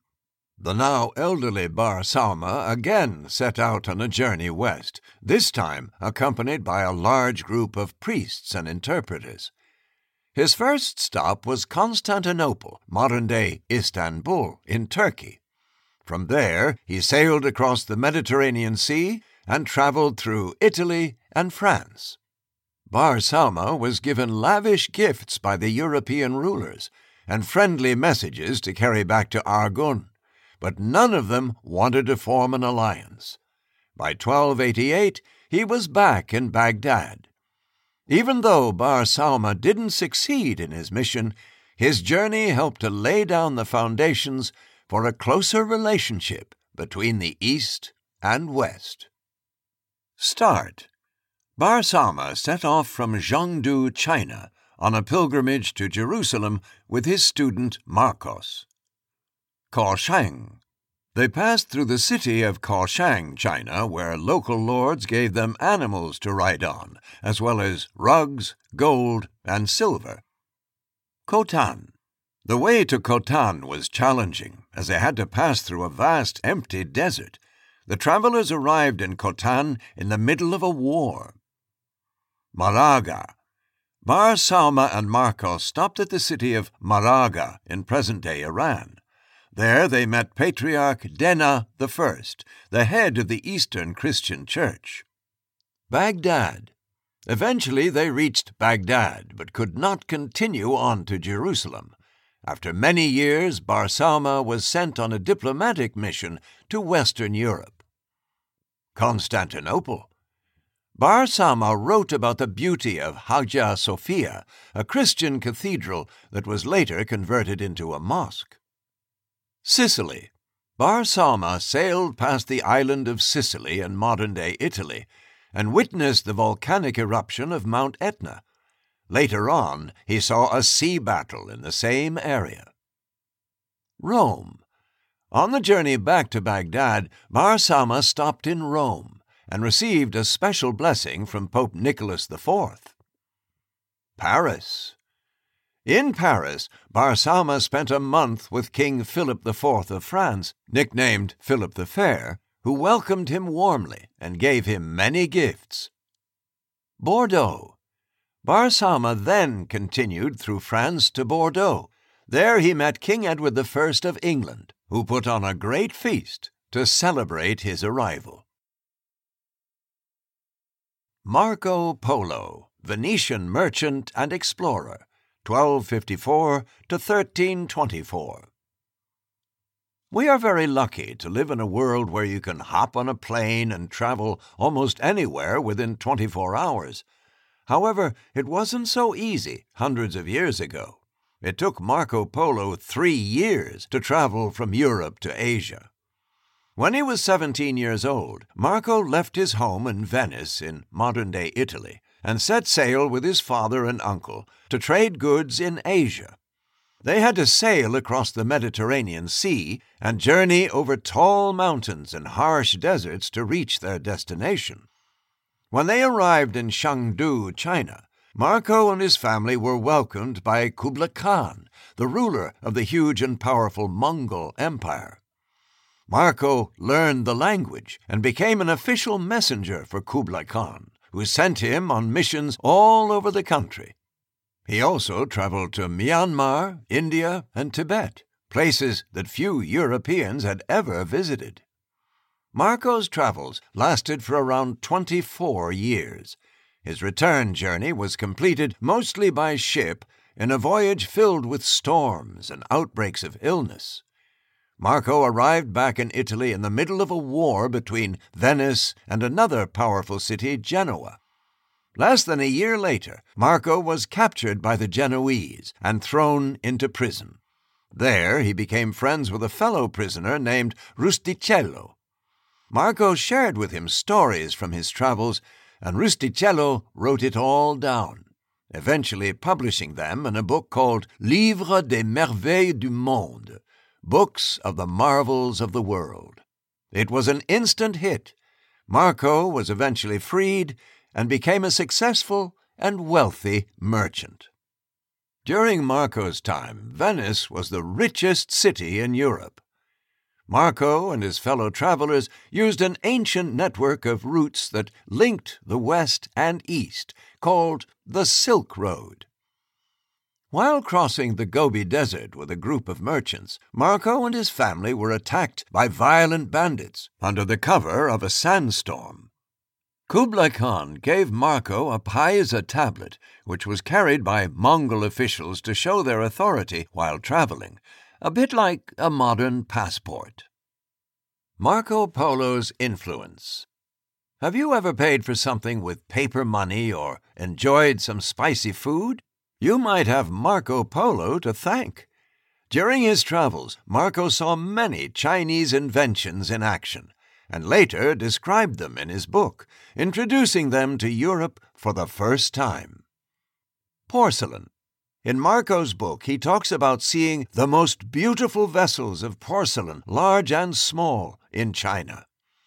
Porcelain is a material made using high quality clay, baked in traditional ovens called kilns. It was invented in China more than 2,000 years ago during the Han Dynasty. Postal System In China, second class messages, less important, were carried on foot, while first class messages were transported by people on horseback. Many countries use a similar system with different classes of mail today. Silk. Silk is naturally produced by insects such as silkworms and used to be very rare and valuable outside China. It was originally worn only by emperors, but spread through trade. Marco witnessed the trading of silk in China. Paper money. China had been using paper money for hundreds of years before it spread to Europe. It was much easier to carry than heavy gold or silver coins. According to Marco, all of Kublai Khan's army were paid in paper money. Coal. Coal had been used as fuel in China for more than 1,000 years, though it was unknown in Europe before Marco's travels. He described coal as black stones which burn like logs. Glasses. Some people think that Marco Polo introduced the concept of eyeglasses to the West, although he does not describe them in his book. Eyeglasses didn't appear in Europe until the 13th century. Writings. Many people have used mistakes in Marco's account to suggest that he never actually reached China himself and just used other people's stories. The debate goes on to this day. Spices. Many countries, including Greece and Egypt, were already using spices in medicine and perfume. Marco described where to find spices and inspired later explorers to voyage in search of these. Ibn Battuta, Moroccan traveler and judge, 1304 to 1368. Ibn Battuta was a Moroccan geographer, judge, and botanist, but above all else, he loved to travel. He was one of the most famous travelers of his time, having explored all of the known Islamic world, roughly 40 countries today, over 30 years. He ventured as far east as China and as far south as sub Saharan Africa, covering around 120,000 kilometers, 75,000 miles. Ibn wrote detailed descriptions of all the places he visited, which helps us to understand what life was like in those countries back in the 14th century. At only 21 years old, Ibn left his home in Tangier, Morocco, to make Hajj, a Muslim pilgrimage to the holy city of Mecca, in modern day Saudi Arabia. According to Islamic belief, Muslims are supposed to make Hajj at least once in their lifetime. As he was so young, Ibn was sad to leave his parents, but he felt a strong urge to go to Mecca. He traveled by himself on the journey, passing through Syria and Palestine before arriving in Mecca. This trip was expected to take 18 months to complete, but instead, Ibn caught the travel bug and did not return home again for about 24 years. During his nearly 30 years of traveling, Ibn made three more visits to Mecca to make Hajj. On one of these expeditions, he stayed in the city for two years just to learn and study with other Islamic scholars. Ibn returned home briefly during his travels, but found that both of his parents had died, and so he set out on his final journey. He traveled to southern Spain, then across the Sahara Desert until he reached the famous Muslim city of Timbuktu. Finally finished with his travels, Ibn went home to Tangier, where he was ordered to write about his epic journeys by the Sultan of Morocco. With help from the Sultan's secretary, his stories were turned into a famous book titled Rihla Travels. Lighthouse of Alexandria Ibn visited the lighthouse of Alexandria in Egypt, which dated back to about 280 BCE, twice during his travels. He went there first in 1326 and then again in 1349, when the lighthouse was in ruins. Mecca. As the holiest city in Islam, Mecca was the place Ibn was always drawn back to. He made four separate journeys to the site over his lifetime. Dhow boat. After living in Mecca for a year, Ibn set sail on a dhow, a traditional sailing vessel commonly used in the Red Sea and Indian Ocean. It was his first time at sea, but he managed to sail from the Red Sea to East Africa. Kilwa Kisiwani. Ibn stayed in Kilwa Kisiwani, a medieval trading town off the coast of Tanzania, between 1331 and 1332 and said it was one of the world's most beautiful cities. Hagia Sophia. In 1332, Ibn spent a month in Constantinople, modern day Istanbul, Turkey, and particularly admired the Hagia Sophia, which was then a Christian cathedral. The Registan. Ibn also visited the Registan, the main square of Samarkand in modern day Uzbekistan. He described Samarkand as one of the greatest and finest of cities. India. Arriving in India in 1333, Ibn was hired by the Sultan, Islamic king of Delhi. He worked as the Sultan's judge for seven years. Adam's Peak. On his way to China, Ibn made a stop in Ceylon, modern day Sri Lanka, for a trek to Adam's Peak. The mountain is a sacred spot for Muslims, Buddhists, and Hindus. China.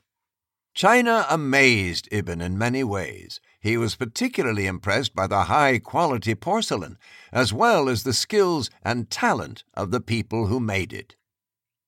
The Alhambra. After his last trip to Mecca, Ibn returned to Morocco, but decided to continue further north to Spain he visited the impressive Alhambra, a castle that dates back to 1238. Mali. During his travels, Ibn was particularly impressed by religious sites. In Mali, he visited the famous cities of Timbuktu and Gao and described the spectacular mud walled mosques.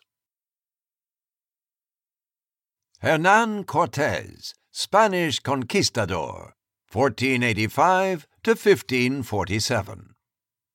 Curiosity and thirst for knowledge motivated some early explorers.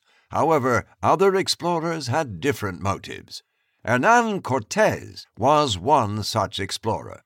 His greed for power and money caused the deaths of thousands of native people and destroyed the empire of the Aztecs, the most powerful people in Mexico at that time. He changed the history of Mexico forever. At the age of 19, Hernan left his home in Spain and sailed across the Atlantic Ocean to America, also known as the New World. He became a conquistador, a soldier explorer, whose job was to conquer lands for the Kingdom of Spain. After hearing rumors about the riches in Mexico, he persuaded the Spanish governor of Cuba, Diego Velazquez, to let him explore Mexico. Diego gave his permission, but then changed his mind because he disliked Hernan. However, Hernan disobeyed Diego's orders and left for Mexico. Hernan and his men landed in Mexico and made their way to Tenochtitlan. This was the bustling capital city of the Aztecs. When Hernan arrived, they thought he was the pale skinned god who was prophesied to come from the east. The Aztec ruler Moctezuma welcomed Hernan with extravagant gifts. However, things quickly turned sour. Hernan had to leave the city to deal with Diego, and when he came back, Moctezuma was dead, and Hernan's army was under siege. The Spanish managed to fight their way out, and Hernan returned the following year to attack Tenochtitlan. The Aztecs resisted for many weeks, until Hernan and his soldiers overcame them. Hernan's army then destroyed the city and took control of Mexico. The conquest may have brought huge wealth to Spain, but it wiped out the Aztecs and their culture and language. Who were the Aztecs? The Aztecs were a people who ruled a large empire in Mexico between the 14th and 16th centuries.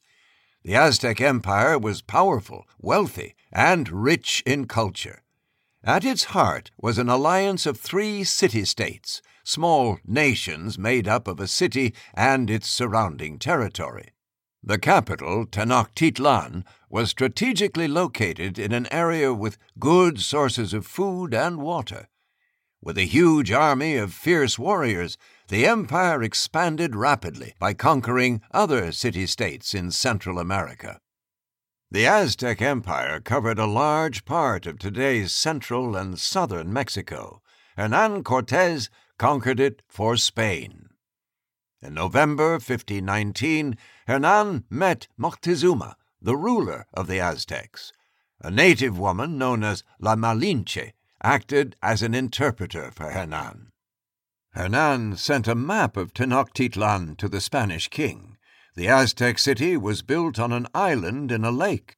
Mexico City now covers the site of the old city and the area of the lake, which was later drained. Moctezuma gave Hernan a chest ornament of a double headed serpent. It is a symbol of the rain god Tlaloc. Esteban Dorantes, Moroccan explorer, circa 1500 to 1539. Esteban Dorantes was one of the first great explorers of the southern United States. He was the first African to set foot in what is now Texas and spent years trying to reach Mexico. Sadly, because he was a slave, he appears in hardly any historical records.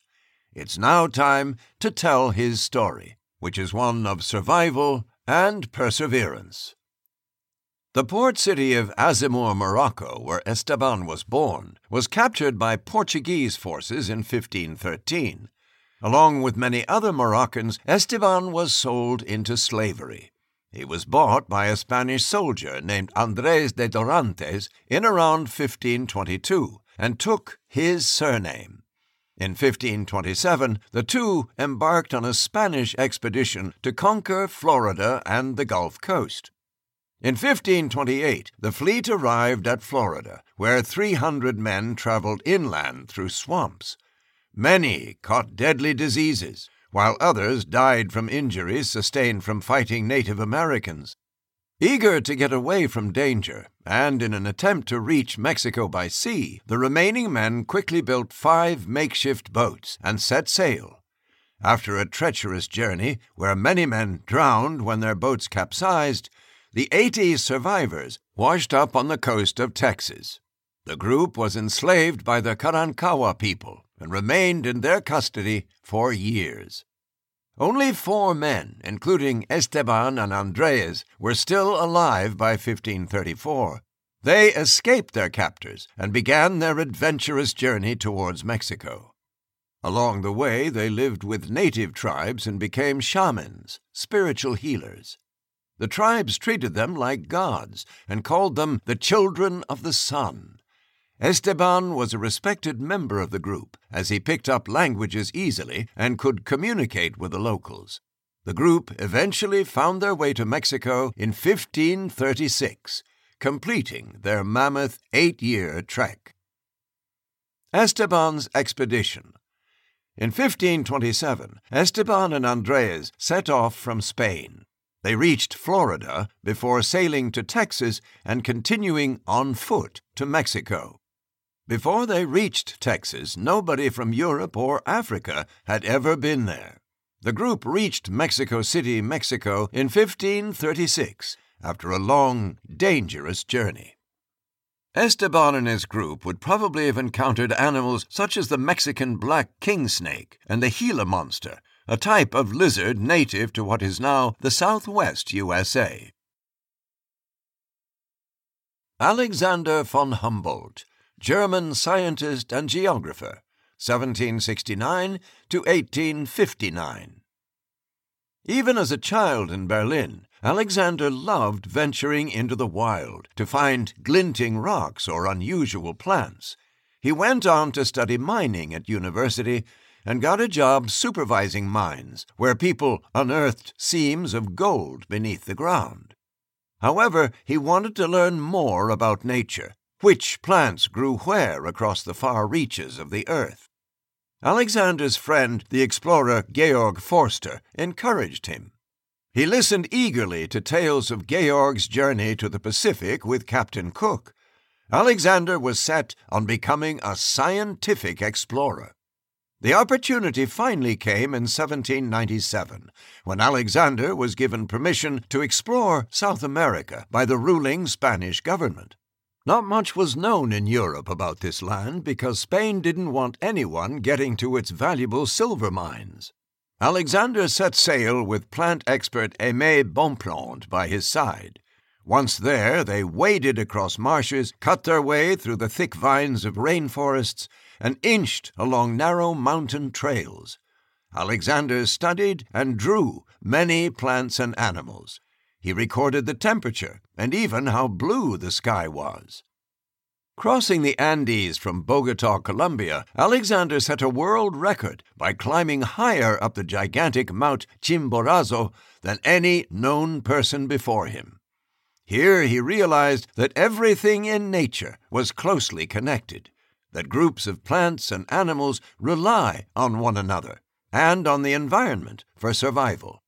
It took Alexander more than 20 years to publish all the information, maps, and drawings from his South American adventure in 30 huge books. Alexander's nickname as a child was the Little Apothecary, due to his love of collecting and labeling shells, plants, and insects.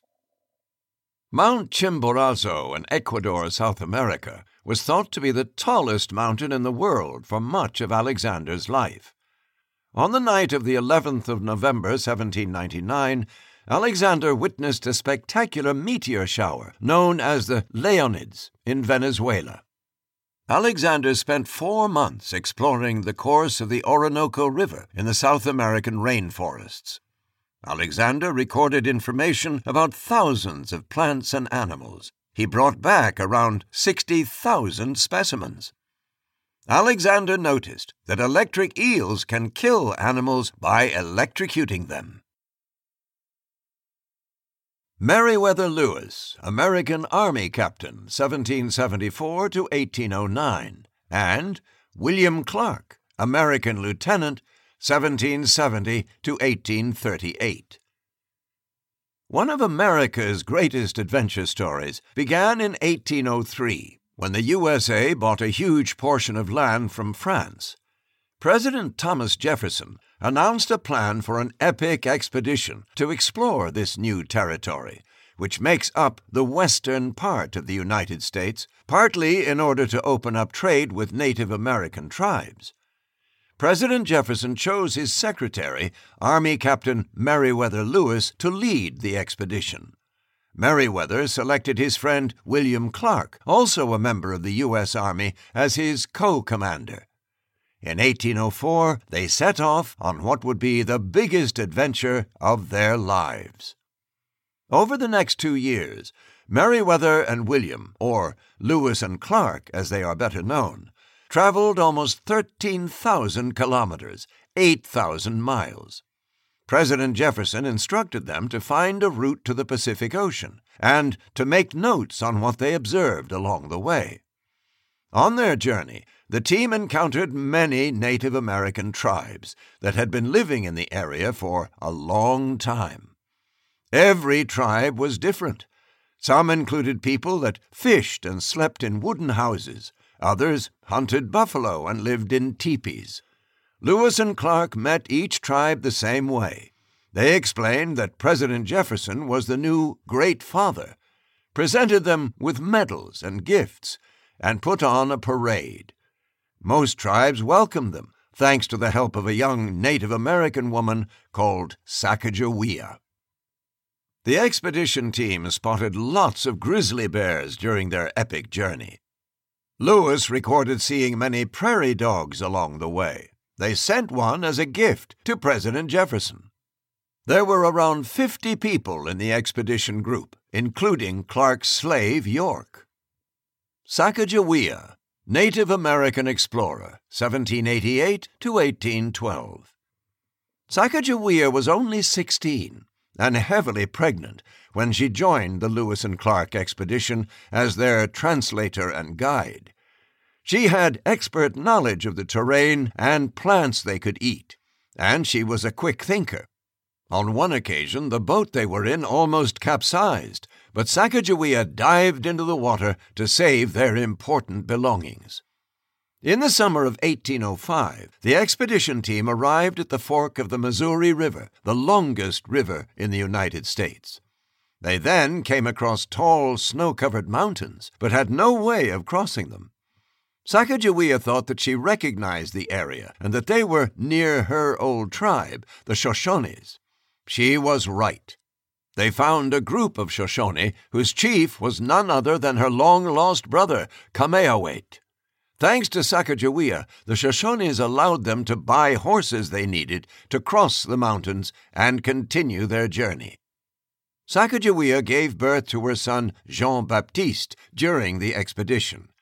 Many of the Native American tribes the group encountered had never seen outsiders before, but the presence of Sacagawea and her baby made Lewis and Clark appear friendly and meant they mostly avoided violence. Through Sacagawea's guidance, they eventually made it to the Pacific. Sacagawea carried her baby on her back for most of the journey. Many Native American tribes shared peace pipes with Lewis and Clark in return for gifts that were given to them. As a child, Sacagawea was captured from the Shoshone tribe, but she was reunited with her long lost brother during the expedition. Sacagawea directed Lewis and Clark through a mountain pass to the Yellowstone River, Montana. Fort Clatsop. After 18 months of non-stop traveling, in November of 1805, Lewis and Clark's expedition group saw the Pacific Ocean for the very first time. However, winter was fast approaching, so the group needed to build a camp. They chose a site near present day Astoria, Oregon, where there was fresh water and shelter. It took just three weeks to build the camp, and everyone was moved in by Christmas Day. They named it Fort Clatsop after the local Clatsop people. They stayed at the camp for 106 days. Expedition Route Lewis and Clark's expedition began near St. Louis in Missouri they traveled almost 13,000 kilometers, 8,000 miles, across the western United States. They crossed the Missouri River, the Columbia River, and the Rocky Mountains to eventually reach the Pacific Ocean. Lewis and Clark both kept journals to record their observations. Lewis made detailed sketches of the plants and animals they saw. They described 178 new plant species and 122 animals. In Fort Clatsop, Sacagawea, her husband, and their baby all shared a bed. Lewis and Clark had the biggest room in the camp. Here they wrote their journals and drew maps. Inside their room was a fireplace with a chimney that kept the camp warm. The dogs also slept here. The orderly room was used as an office. The storeroom was used to store barrels and to hang meat. Charles Darwin, English naturalist, 1809 to 1882. The Darwin family were passionate about gardening, and from a young age Charles was no exception. Growing up, he loved spending time in the garden, learning about plants from his parents. Charles was encouraged by his father to study medicine at Edinburgh University in Scotland, but he couldn't handle the blood and gore of surgery. So he dropped out of medical school and instead went to study at Cambridge University in England, where he spent his free time collecting beetles. After graduating in 1831, the opportunity of a lifetime came knocking when he was offered a job as a naturalist in a scientific expedition on board the HMS Beagle. For the next five years, Charles sailed all over the world. He was often seasick, so he spent as much time on land as he could. He collected animal and plant specimens and studied the rocks of each place he landed. His most important stop was at the Galapagos Islands in the Pacific Ocean off the coast of South America. Even though the Galapagos Islands are located 1,000 kilometers, 620 miles from Ecuador, Charles found that they were nothing like the mainland. He observed animals such as marine iguanas, new species of finches, and giant tortoises, animals not found anywhere else on Earth. Back at home, Charles used his findings from his travels to come up with a new groundbreaking theory. He proposed that animals change or evolve over time to suit their environment, and this is why there were different but closely related species on the different Galapagos Islands. However, he worried about releasing his ideas into the world Scientists who had previously suggested a similar theory, including Charles's grandfather, had been heavily criticized by the Christian Church because the idea of evolution went against the teachings of the Bible. In 1859, Charles published a book containing his research called On the Origin of Species. Some people were shocked and even angry, but others argued in support of his ideas. Slowly, more and more people began to accept Darwin's theory of evolution.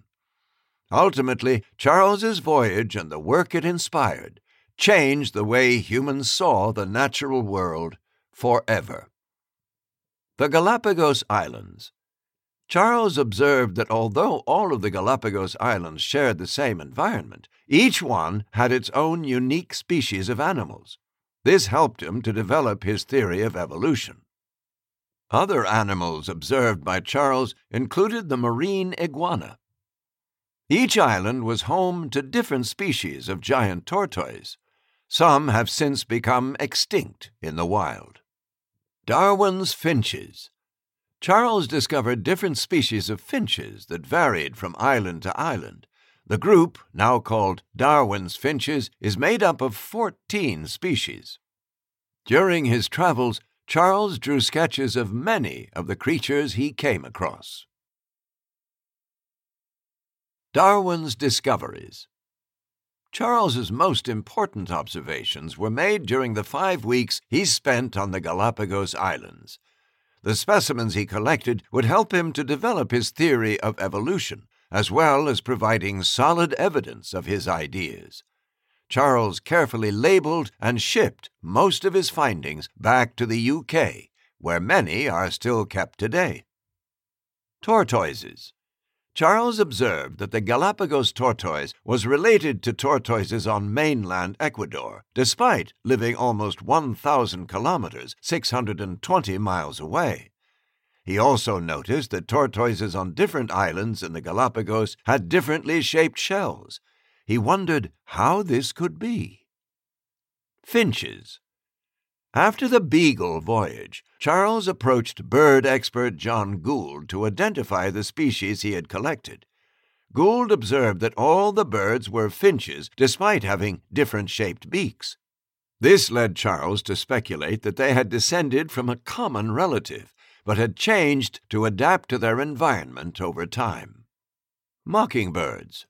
On San Cristobal Island, Charles saw mockingbirds that looked similar to those in South America. But on Floreana, a neighboring island, the mockingbirds were different another hint that species might evolve over time. Fish. Charles brought back 137 species of fish from the Galapagos. They included new species of sea bass, moray eel, and parrotfish. Shells. Shells were collected by Charles from various places during his travels in South America and were brought back to the UK to be studied. David Livingstone, Scottish missionary and doctor, 1813 to 1873.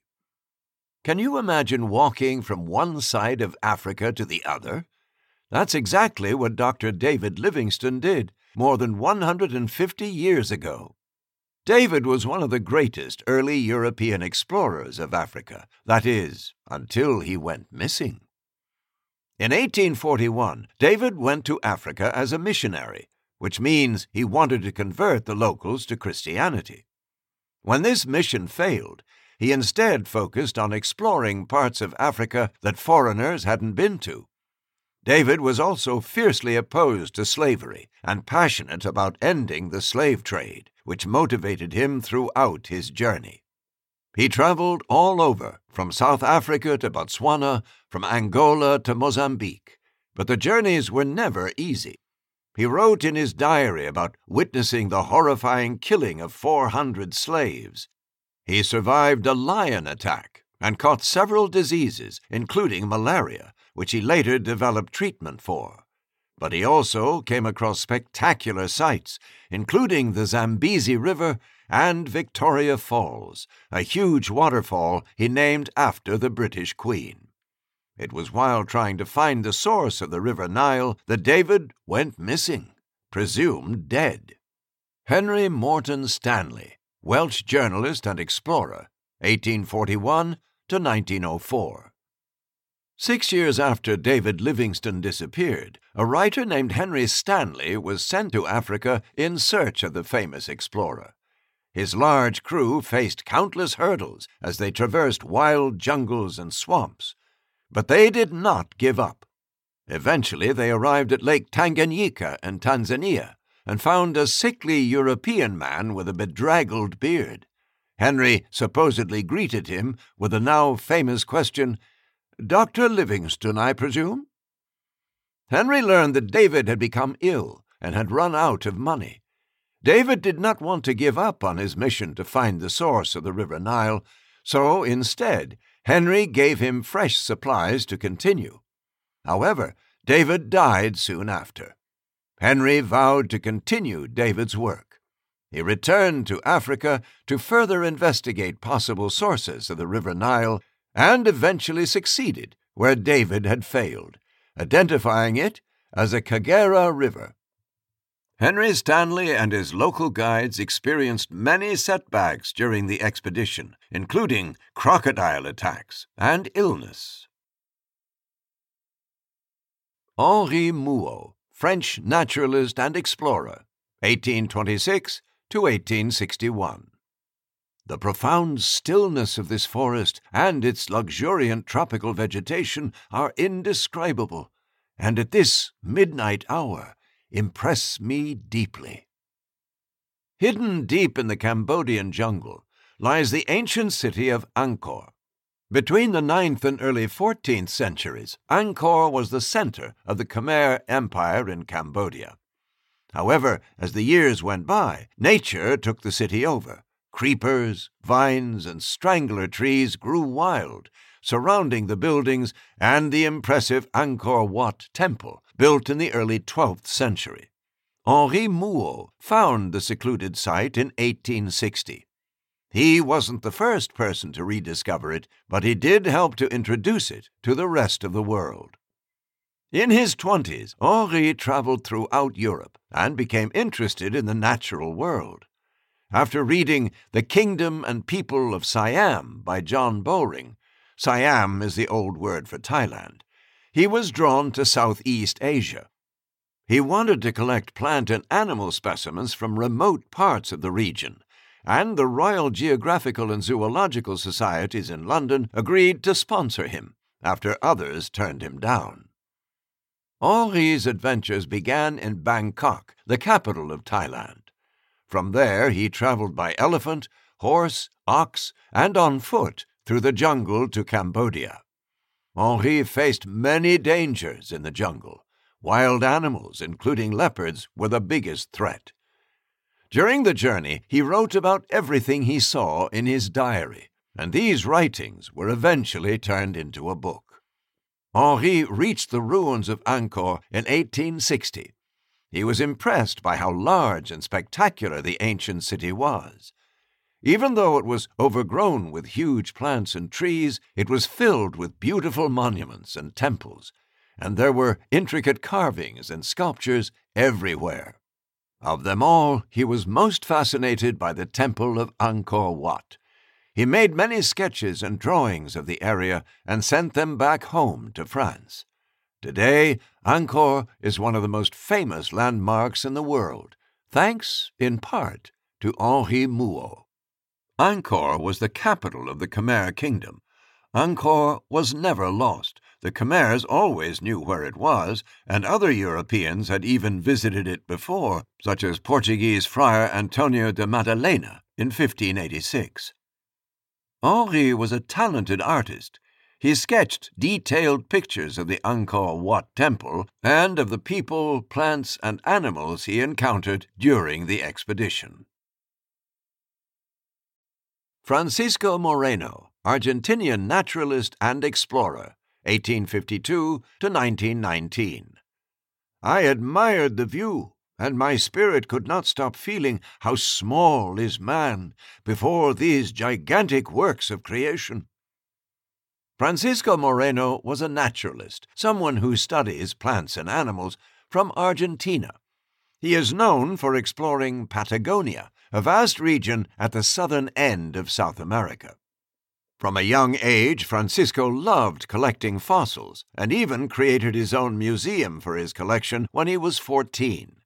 In later life, he helped set up a real museum, La Plata Museum of Natural History in Argentina, which he donated many of his fossils to. In the 1870s, Francisco joined an expedition to Patagonia. His main goal was to conquer the area for Argentina's government. However, that was going to be a big challenge. The area had never been taken over before, as its climate is harsh, and the native Tehuelche people, who had lived there for thousands of years, were powerful. Besides, Patagonia is a large mountainous region, bigger than most countries. Francisco became the first foreigner to travel extensively through Patagonia, and he mapped many of its lakes, rivers, and mountains. Most people thought Patagonia was a boring desert, but Francisco showed the world that it was actually teeming with life. Francisco became obsessed with discovering a secret passage that the native people used to get from Chile to Argentina through the Andean Mountains. He risked his life to find it, as he and his small crew were captured by the Tehuelche people. The Tehuelche chief wanted to exchange Francisco and his men for Tehuelche people who had been arrested by the Argentinian army. However, after 16 days of imprisonment, Francisco and his crew managed to escape on a hand built raft down the Collón Curá River. They floated along for days until they finally made it to an abandoned fort. It was just in time, too, as Francisco was becoming very weak. Francisco successfully claimed Patagonia for Argentina and was given the title Perito, meaning expert. Later on, he was further honored by having a huge glacier, a slow moving river of ice, named after him. However, his achievements also had disastrous consequences. They ultimately led to the destruction of Tehuelche culture in Patagonia. Francisco lived in Buenos Aires, the capital of Argentina. Patagonia. Located at the most southern part of South America, Patagonia is as big as France. While exploring Patagonia, Francisco gave names to some of its geographical features, including Mount Fitzroy and Lake Argentino. The Tehuelche, or Aonikenk, are the native people of Patagonia. They were forced to move from their homes when Patagonia became part of Argentina. Nellie Bly, American reporter, 1864 to 1922. I have never written a word that does not come from the heart. Elizabeth Cochrane was furious when, aged 21, she read a newspaper article called What Girls Are Good For which said that a woman's place was in the home and not at work. Elizabeth wrote a letter to the editor of the paper, and he was so impressed with her writing that he offered her a job. Elizabeth chose the pen name Nellie Bly and never looked back. Nellie's journalism career went from strength to strength, and she soon got a job at a major newspaper called the New York World. Here she earned her reputation as a daring writer who was willing to cover controversial topics. Inspired by the book Around the World in 80 Days by French author Jules Verne, she challenged herself to also travel around the world and to beat the novel's 80 days. At first, Nellie's boss did not think a woman could complete such a feat, but Nellie convinced him.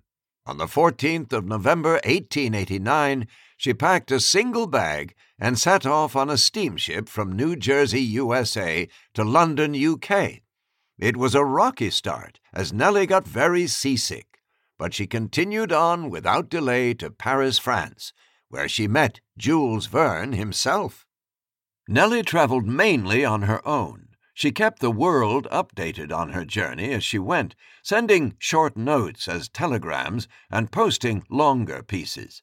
The paper also kept its readers interested in Nellie's journey by organizing a contest to guess how long the trip would take. The winning prize was a trip to Europe. By the end of the first day, they had received more than 100,000 guesses. Nellie's journey was fast becoming the biggest story in the USA. Nellie made it back to the USA from Asia after buying a pet monkey in Singapore and the world paid for a special train to take her on the final stretch between San Francisco and New York. There was a huge celebration waiting for her when she made it to New York. She reached the finishing point on the 25th of January, 1890, in 72 days, a new world record. Route around the world. Nellie traveled 34,987 kilometers, 21,740 miles, during her journey. After Europe, Nellie crossed the Suez Canal in Egypt, eventually reaching Singapore, Hong Kong, and Japan. Nellie used many modes of transport during her journey, from ships and steam trains to rickshaws and horses. During her career, Nellie became known as one of the world's first investigative reporters. She sometimes went undercover to report on stories. She pretended to be mentally ill to spend time in an asylum and also exposed the terrible conditions of factory workers. Gertrude Bell, British archaeologist and politician, 1868 to 1926. There were not many opportunities for girls to become explorers during the 1800s, but Gertrude Bell had the perfect combination of determination, intelligence, and, well, money to allow her to break into this man's world. Her rich family meant that she traveled widely from a young age, but she had brains too. She became the joint first woman to get a first in history at the University of Oxford one of the top universities in the world. After graduating, Gertrude used her family money and connections to travel all over the Middle East, across the Syrian desert, around Persia, now Iran, and through Mesopotamia, now Iraq. The Arabic culture captivated her, and the amazing places she saw sparked her love of archaeology, the study of historical sites and objects. She spoke an impressive eight languages, including Arabic, Persian, and Turkish, which helped her to build relationships across the region. Gertrude became so knowledgeable about the Middle East that British intelligence asked her to work as a political advisor during World War I, when she helped create maps for the army. She was soon appointed Oriental Secretary, a powerful political position. She joined experts like politician Winston Churchill and archaeologist T.E. Lawrence, Lawrence of Arabia, to decide how the Middle East should be ruled. Later, the creation of modern day Iraq, which was previously part of the Ottoman Empire, was largely down to Gertrude. She drew up borders and even chose King Faisal as their first ruler. At that time, Gertrude was the only woman with political power in the Middle East. She spent the last years of her life in Iraq and dedicated this time to championing women's education and setting up an archaeology museum in Baghdad. Gertrude penned many letters and books that brought the deserts of the Middle East to life for people in the West. She is remembered for being a fearless female who did not let anything or anyone get in the way of her successful career. Gertrude became the youngest girl to graduate from Oxford University, UK. Gertrude visited the Dome of the Rock in Jerusalem and studied Arabic in the city, now in modern day Israel. Working as an archaeologist in Mesopotamia, Gertrude photographed and wrote about her finds. Gertrude described the Temple of Baal ruins, Syria, as a white skeleton of a town standing knee deep in the blown sand. Gertrude's fascinating life was turned into the 2015 film Queen of the Desert, starring Nicole Kidman. Ynes Mexia, Mexican American botanist, 1870 to 1938. Ynes Mexia is a brilliant example of how it is never too late to find your passion in life.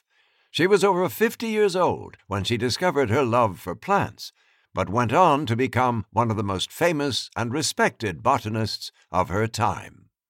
It all began when Ynes moved from Mexico to San Francisco, USA, for a fresh start.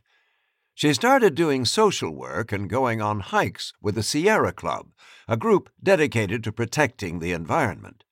She also signed up for classes at the University of California, and it was there that her interest in plants started to grow. Ynes began her new life as a botanist in 1925 when she participated in a plant collecting expedition to Mexico. It was challenging work, but the group discovered several new species. Unfortunately, the trip had to be cut short when Ynes was injured falling down a cliff. Over the next 13 years, Ynes went on many more plant gathering expeditions. Her most ambitious journey was to South America in 1929. She traveled thousands of kilometers along the Amazon River by steamship and canoe. At one point, she even paddled on a raft made of logs. By the end of the trip, she had gathered more than 65,000 specimens of plants from Brazil, Peru, and Argentina. Ynes often found poisonous plants and faced challenging treks during her expeditions, but she didn't let that put her off. She was known for her toughness in difficult environments and her careful approach to collecting. Ynes kept exploring until she died at the age of 68. Her last trip took her back to her favorite place in the world, Mexico. Ynes traveled up the Amazon River for two and a half years. Annie Londonderry. I believe I can do anything that any man can do. Latvian American cyclist, 1870 to 1947. Annie Kopchovsky made history by becoming the first woman to cycle around the world, even if she did take a few shortcuts. Born Annie Cohen in Latvia, she moved to the USA as a child.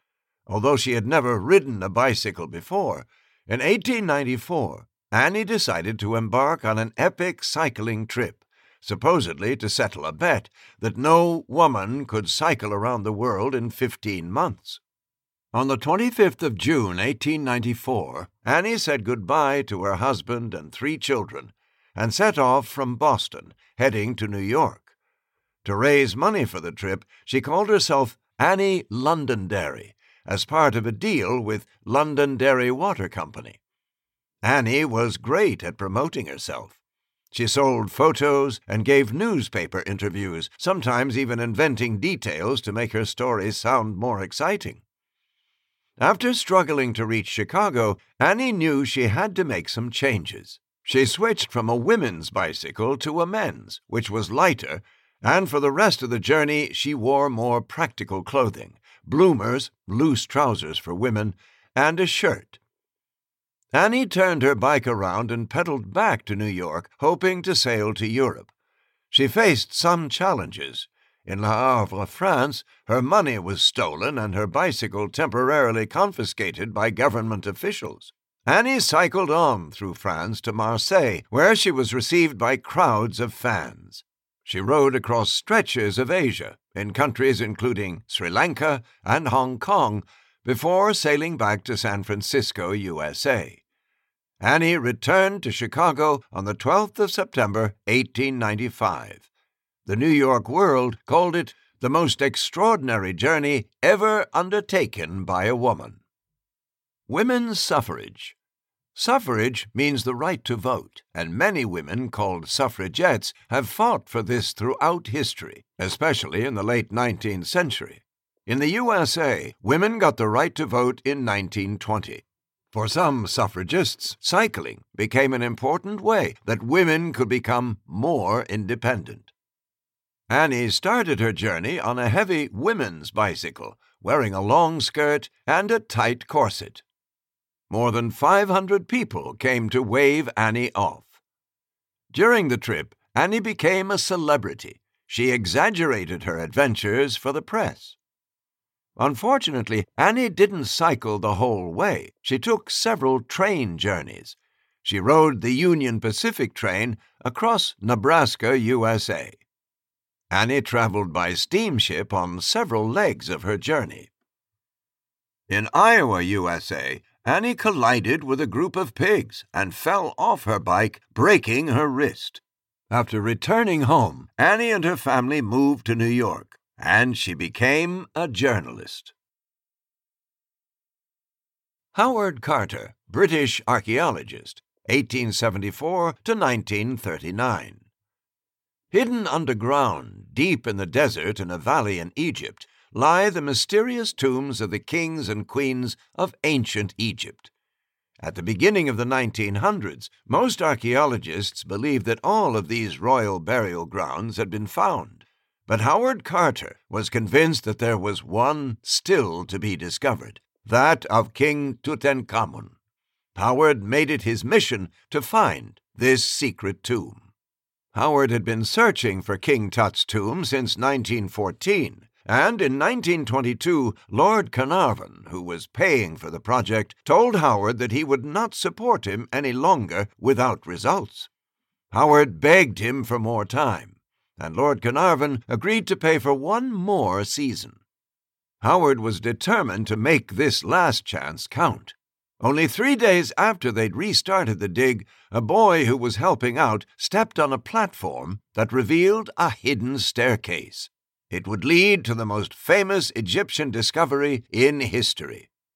Working carefully to dig around the staircase, Howard and his team uncovered a doorway marked with a royal sign of King Tutankhamun.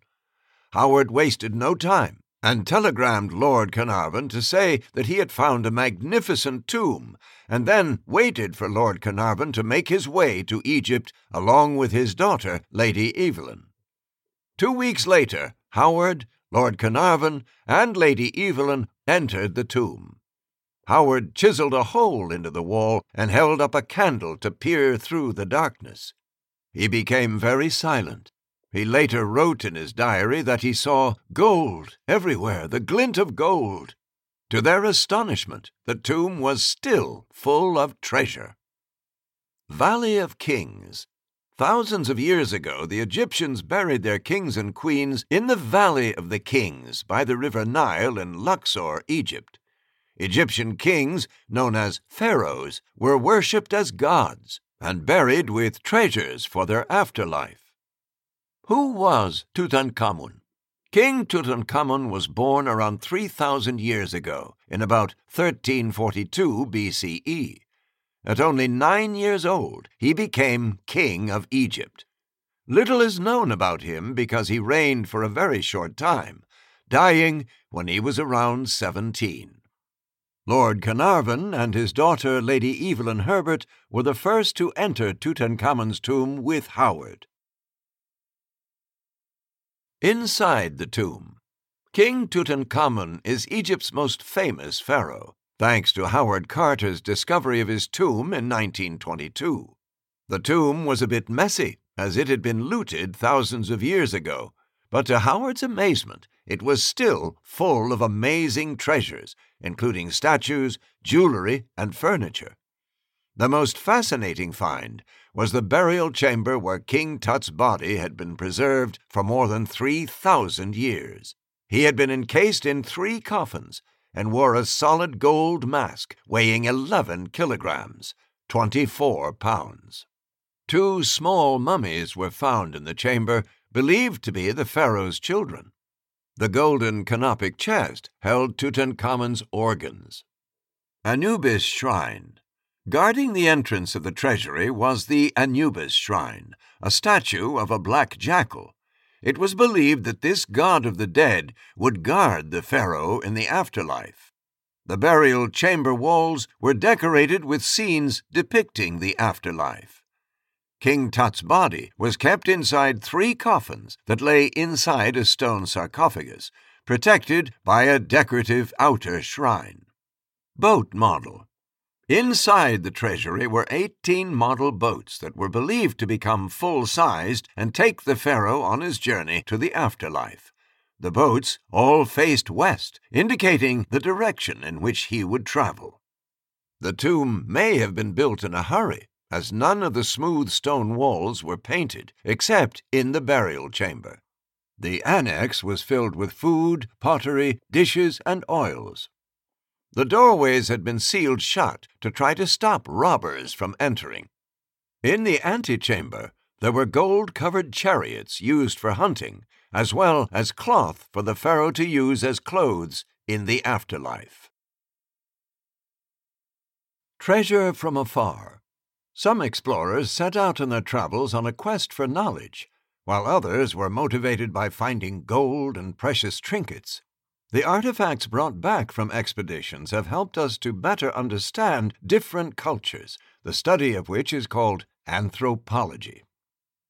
Inca Gold The Inca Empire of South America was rich in precious metals, which the Incas used to decorate temples and palaces. When the Spanish conquered the Incas in 1532, they took many treasures back to Spain and melted them down. This funded the Spanish Empire. Fool's Gold In the 16th century, British sea captain Martin Frobisher was one of many people fooled by iron pyrite, a mineral that looks like gold. He set out on several expeditions to Canada to mine the gold funded by Queen Elizabeth I, only to discover it was worthless.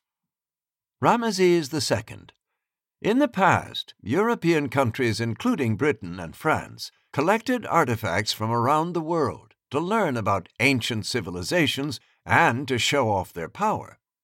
In 1798, Napoleon tried to move a giant statue of the ancient Egyptian king Ramesses II from Thebes, Egypt, but failed as it was too heavy.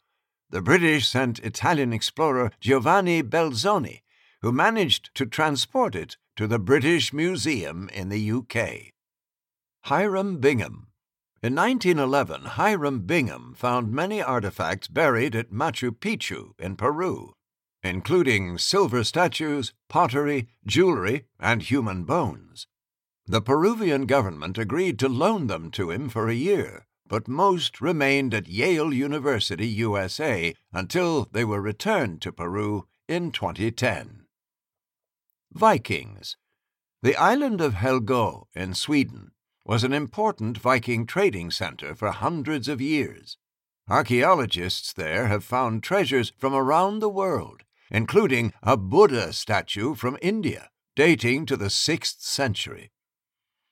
Alexander the Great Alexander the Great was an ancient Greek king in the 4th century BCE who created an empire that spanned three continents. He was fascinated by the beauty of animals he saw in Asia and even brought some peacocks back from India to his homeland, modern day Greece. Captain Cook Captain James Cook collected more than 115 objects during his voyages around the Pacific Islands in the late 18th century. These included ornaments, combs, and fishhooks used by the islanders. Hiram Bingham American archaeologist, 1875 to 1956. Hiram Bingham always had a hunger for knowledge. In 1907, he became a professor at Yale University, USA, where he taught his students about Latin American history. Hiram spent years traveling all over South America to learn about its history and culture. He trekked through the Andes Mountains from Venezuela to Colombia and traveled by boat, train, and on the back of a mule from Argentina to Peru. While in Peru, he visited the ruins of a hilltop city called Choquequirao. It was built by the Incas, a South American civilization with a huge empire. The trip sparked his interest in finding the legendary Vilcabamba, the lost city of the Incas. Hiram returned to Peru two years later to lead an archaeological expedition. The group left the city of Cuzco and soon reached the Sacred Valley, a lush green jungle beside the Urubamba River. Guided by locals, on the 24th of July 1911, Hiram set out to explore the area. After hours of tough hiking up a steep mountain, he finally arrived at the top, where he was greeted by the awe inspiring sight of ruins covered in moss and vines. Hiram believed he had found Vilcabamba, but it was actually another ancient Incan city, Machu Picchu. The spectacular city was built sometime around 1450, but was abandoned less than 100 years later when the Incas were losing a war against Spanish invaders. Although known to the locals, Machu Picchu was kept a secret to the world until Hiram announced its existence. Today, Machu Picchu remains the most famous surviving landmark of the Inca civilization. Funnily enough, Hiram had also visited the real Vilcabamba. He just hadn't realized. Who were the Incas? The Inca civilization in South America was formed by native Quechua people. During the 1400s, they built one of the largest empires in the world. They had impressive farming and road systems, many of which are still in use today. The Inca Empire was destroyed by the Spanish in 1532. The ruins of Machu Picchu are a popular tourist destination today. Hiram hired Peruvian workers to dig at the ruins of Machu Picchu. Freya Stark, British Italian explorer and travel writer. 1893 to 1993. Brave, fearless, and spontaneous, that's how legendary writer Freya Stark is remembered. Though, as she was such a sick young girl, you'd never have guessed that she'd grow up to become a daring traveler. Freya spent much of her childhood ill in bed and found an escape through reading. Freya fell in love with words and for her ninth birthday was given 1001 Nights, which got her curious about the Arab world. She studied history, but had to cut this short with the outbreak of World War I, during which she worked as a nurse. After the war, she learned Arabic and Persian and eventually followed her dream to travel to the Middle East. She would become one of the first foreign women to travel alone to areas where few people, especially women, had ever been. In the early 1930s, Freya traveled all over Persia, modern day Iran, filling in blank areas on the map as she went. She was an eccentric explorer. She often wore a big hat, hiding a scar on her face, with designer clothes under Arab attire. One of her biggest accomplishments was finding the fabled valley of Alamut, also known as the Valley of the Assassins. The journey there was risky and challenging. She camped out, rode donkeys, and fought illnesses such as malaria. Freya wrote about these experiences in letters home that she then turned into books. Her writing is known for its spirit and humor, and her unique ability to capture conversations with local people. Freya spent two months in the remote deserts of Hadramaut, Yemen, in search of the lost ancient city of Shabwa. Unfortunately, she caught measles and had to be airlifted out, but returned three years later, saddened to find the region modernized. Despite her sickly start to life, Freya traveled thousands of kilometers, wrote dozens of books, and lived to be more than 100 years old. During her first trip to Syria, Freya traveled across Jabal al Druz, a volcanic region. In 1934, Freya visited the Hadramaut deserts in today's Yemen. She wrote about it in The Southern Gates of Arabia. Freya found the legendary valley of Alamut in Persia. She mapped the valley and wrote a book titled the Valley of the Assassins. Recording the Journey The records kept by explorers during their journeys give us an insight into adventures that could otherwise be lost forever.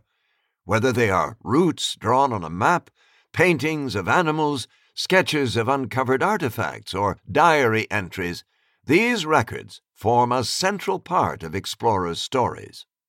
Jan Brandes 1743 to 1808. Jan was a Dutch pastor who lived in Batavia, today's Jakarta in Indonesia, and Ceylon, Sri Lanka. He made detailed watercolor paintings of the animals he encountered. Heinrich Schliemann, 1822 to 1890. This German archaeologist discovered what are believed to be the ancient cities of Troy in modern day Turkey and Mycenae and Tiryns in Greece. He kept a diary and drew sketches of artifacts that he found. However, he made exaggerations in his diary and may have lied about some of the objects he discovered. Amelia Edwards, 1831 to 1892. British journalist Amelia fell in love with Egypt during an eye opening trip she took there from 1873 to 1874. She loved the Abu Simbel temples and sketched herself into a picture of the statue being restored. Olivia Tonge, 1858 to 1949.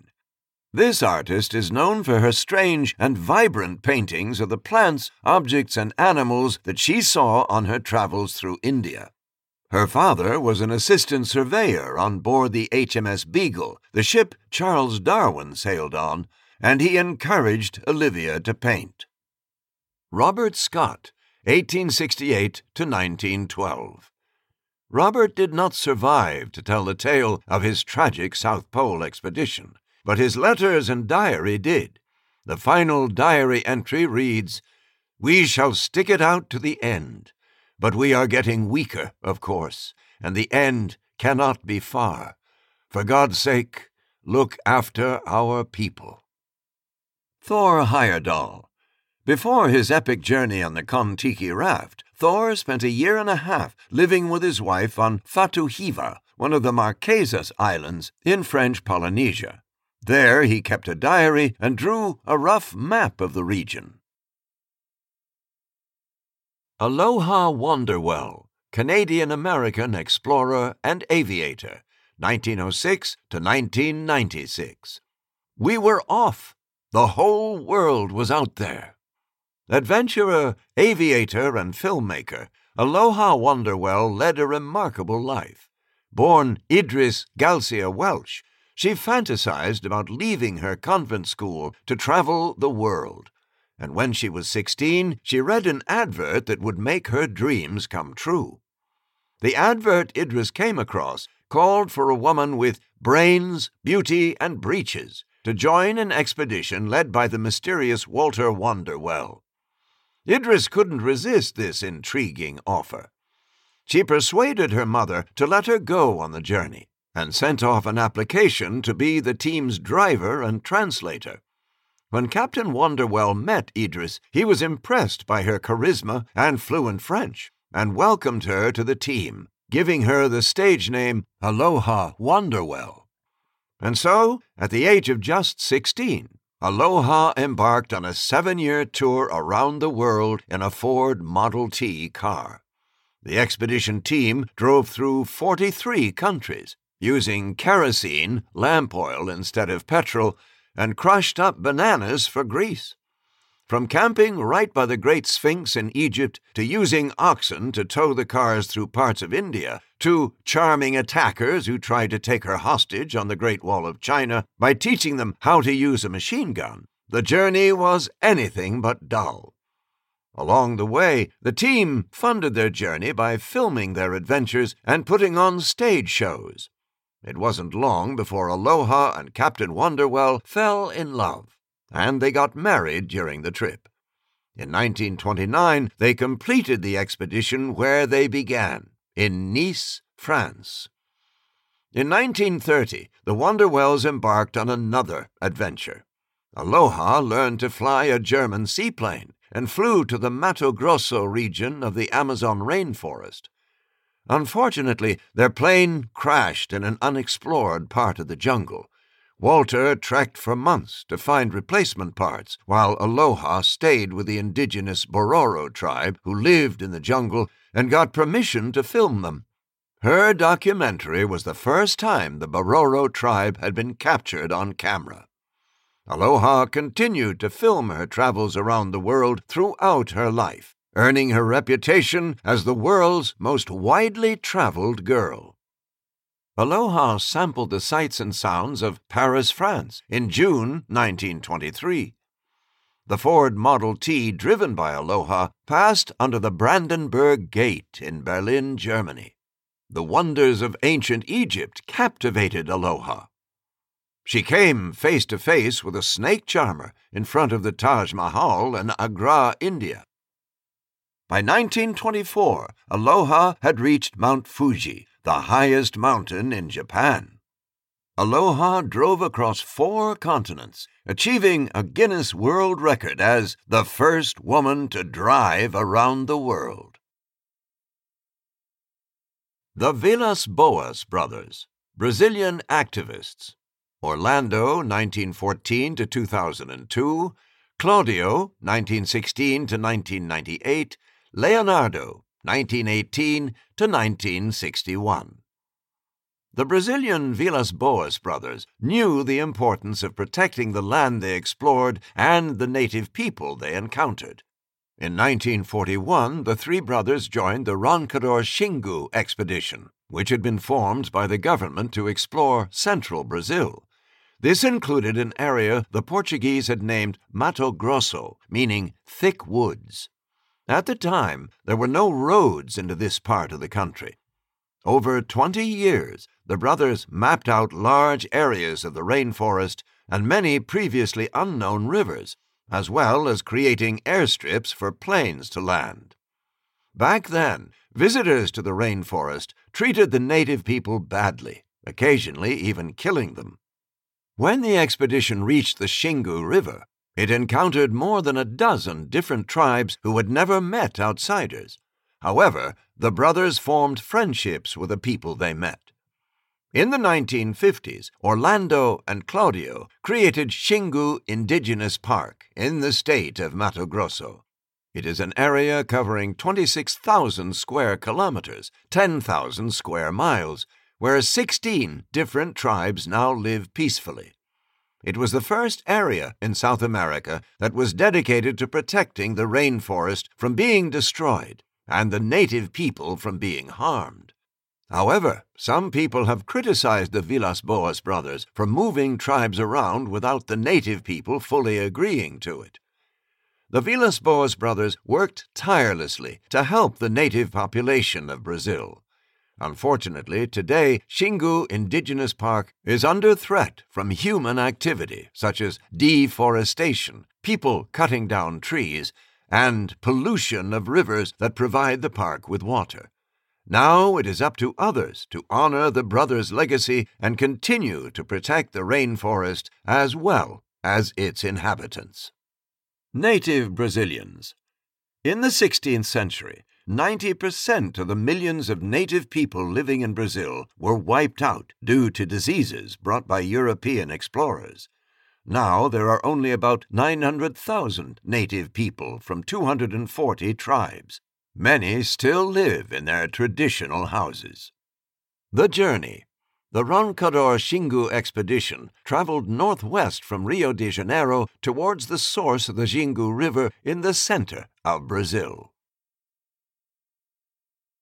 Edmund Hillary, New Zealand mountaineer and explorer, 1919 to 2008. Tenzing Norgay, Nepali Indian mountaineer, 1914 to 1986. For in my heart I needed to go. The pull of Everest was stronger for me than any force on earth. Tenzing Norgay.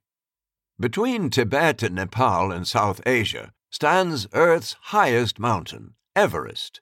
Many climbers had tried to conquer Everest, also known in Nepal as Sagarmatha and in China as Chomolungma but none had succeeded. In 1953, a British expedition set off to attempt to reach the summit. The first pair of climbers had to turn back because of oxygen tank failures and bad weather. However, they left behind backup oxygen for the second pair, Tenzing Norgay from Nepal and Edmund Hillary from New Zealand. Tenzing was a Nepali Sherpa a person from a community in Nepal known for their mountaineering skill. He was born and raised in the Himalayas and was the most experienced Everest climber of the pair, and indeed of the world. Edmund, a mountaineer and keen beekeeper, had trained hard for the expedition and was at the peak of his fitness.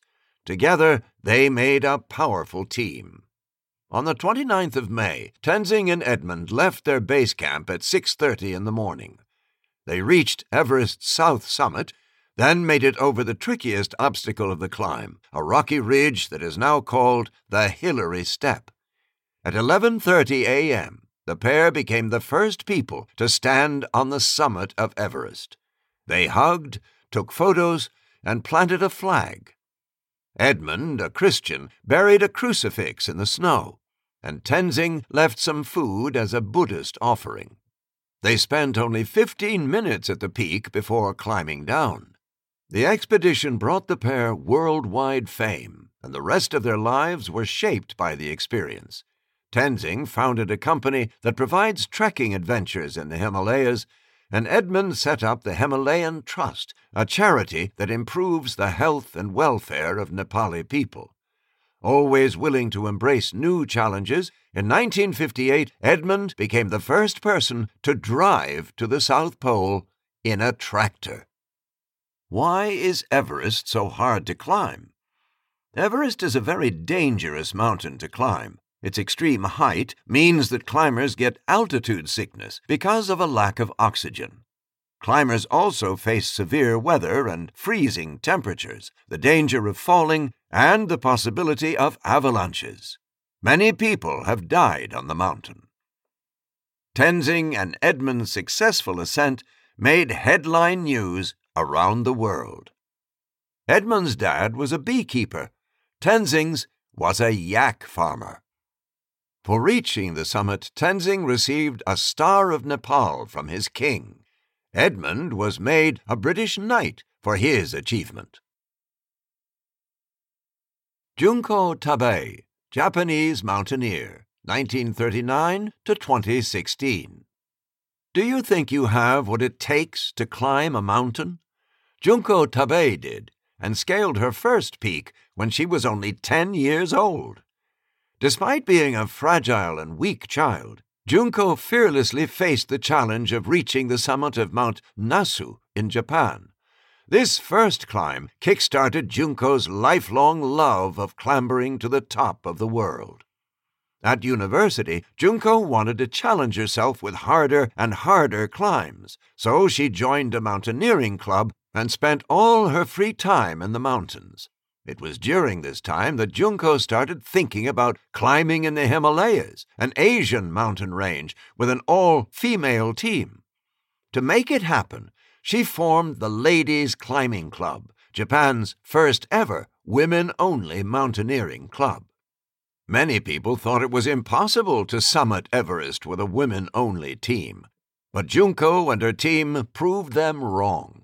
The women spent many hours training for the expedition and were ready and raring to go in the spring of 1975. Over halfway up the mountain, disaster struck when an avalanche buried Junko and her team under layers of snow while they were sleeping.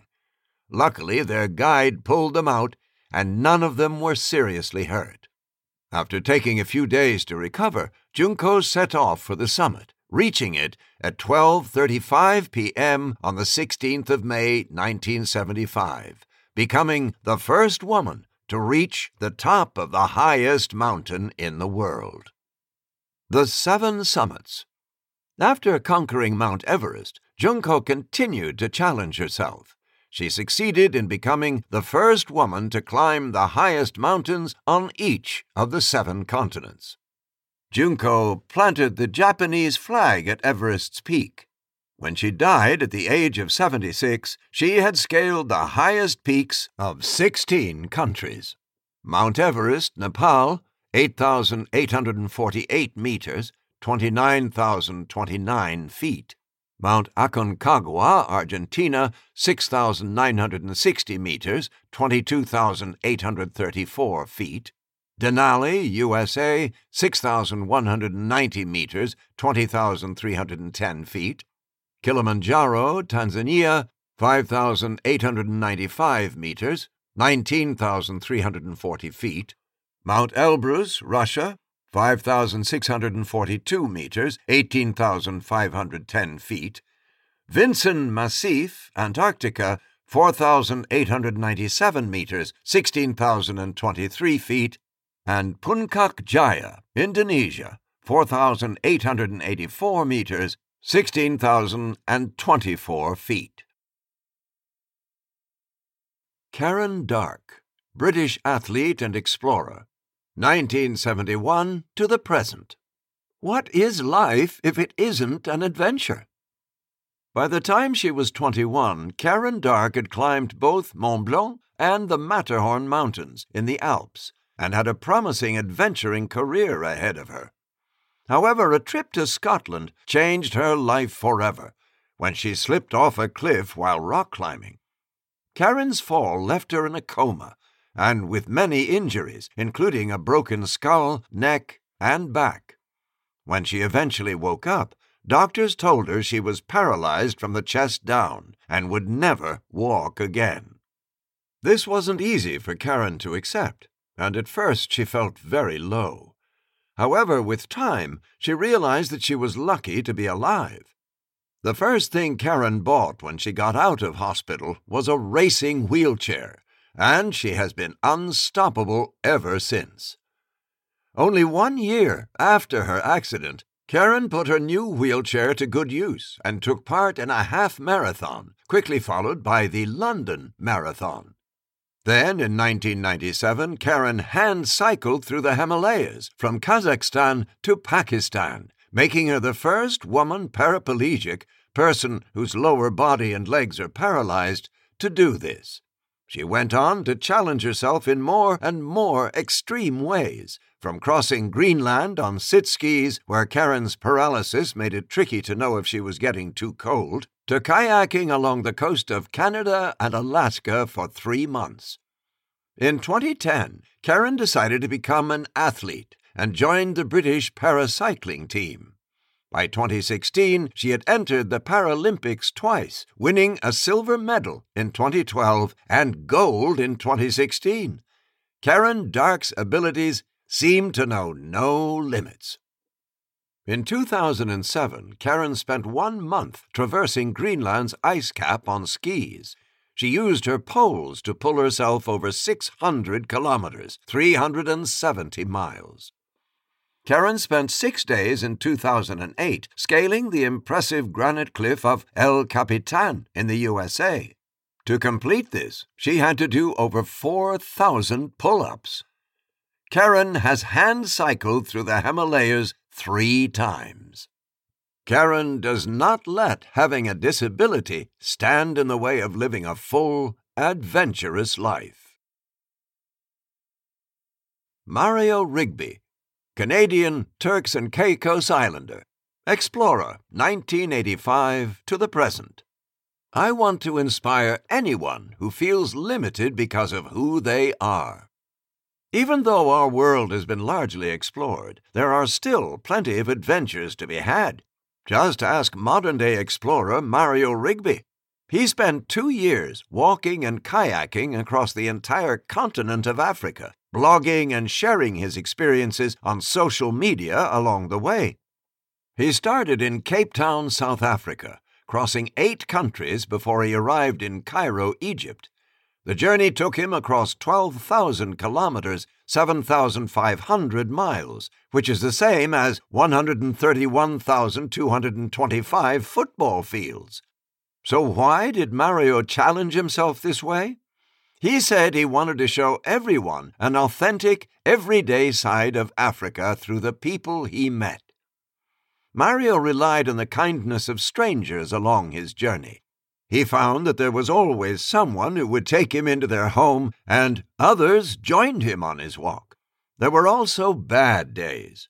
Mario was attacked by wild dogs, caught malaria in Malawi, was imprisoned in a village for a few days, and got caught up in gunfire in Mozambique.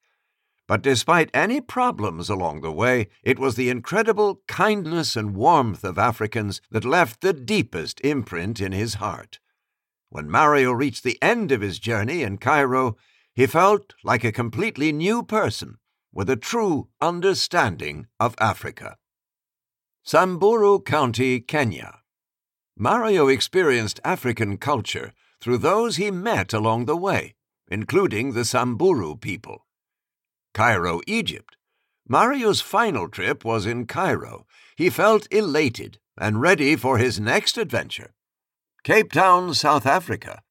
Mario's happiest memories from the trip were spending time with local people. The African people warmly welcomed him everywhere he went, from Tanzania to Malawi. Meroe, Sudan. Mario camped near 200 ancient pyramids in the desert. Lake Malawi, Malawi. It took Mario two months to kayak across Lake Malawi. Cape Point, South Africa. The southernmost tip of Africa was Mario's starting point. Air and space. Humans have been looking towards the skies and stars since the beginning of time, eager to understand the mysteries that lie beyond Earth.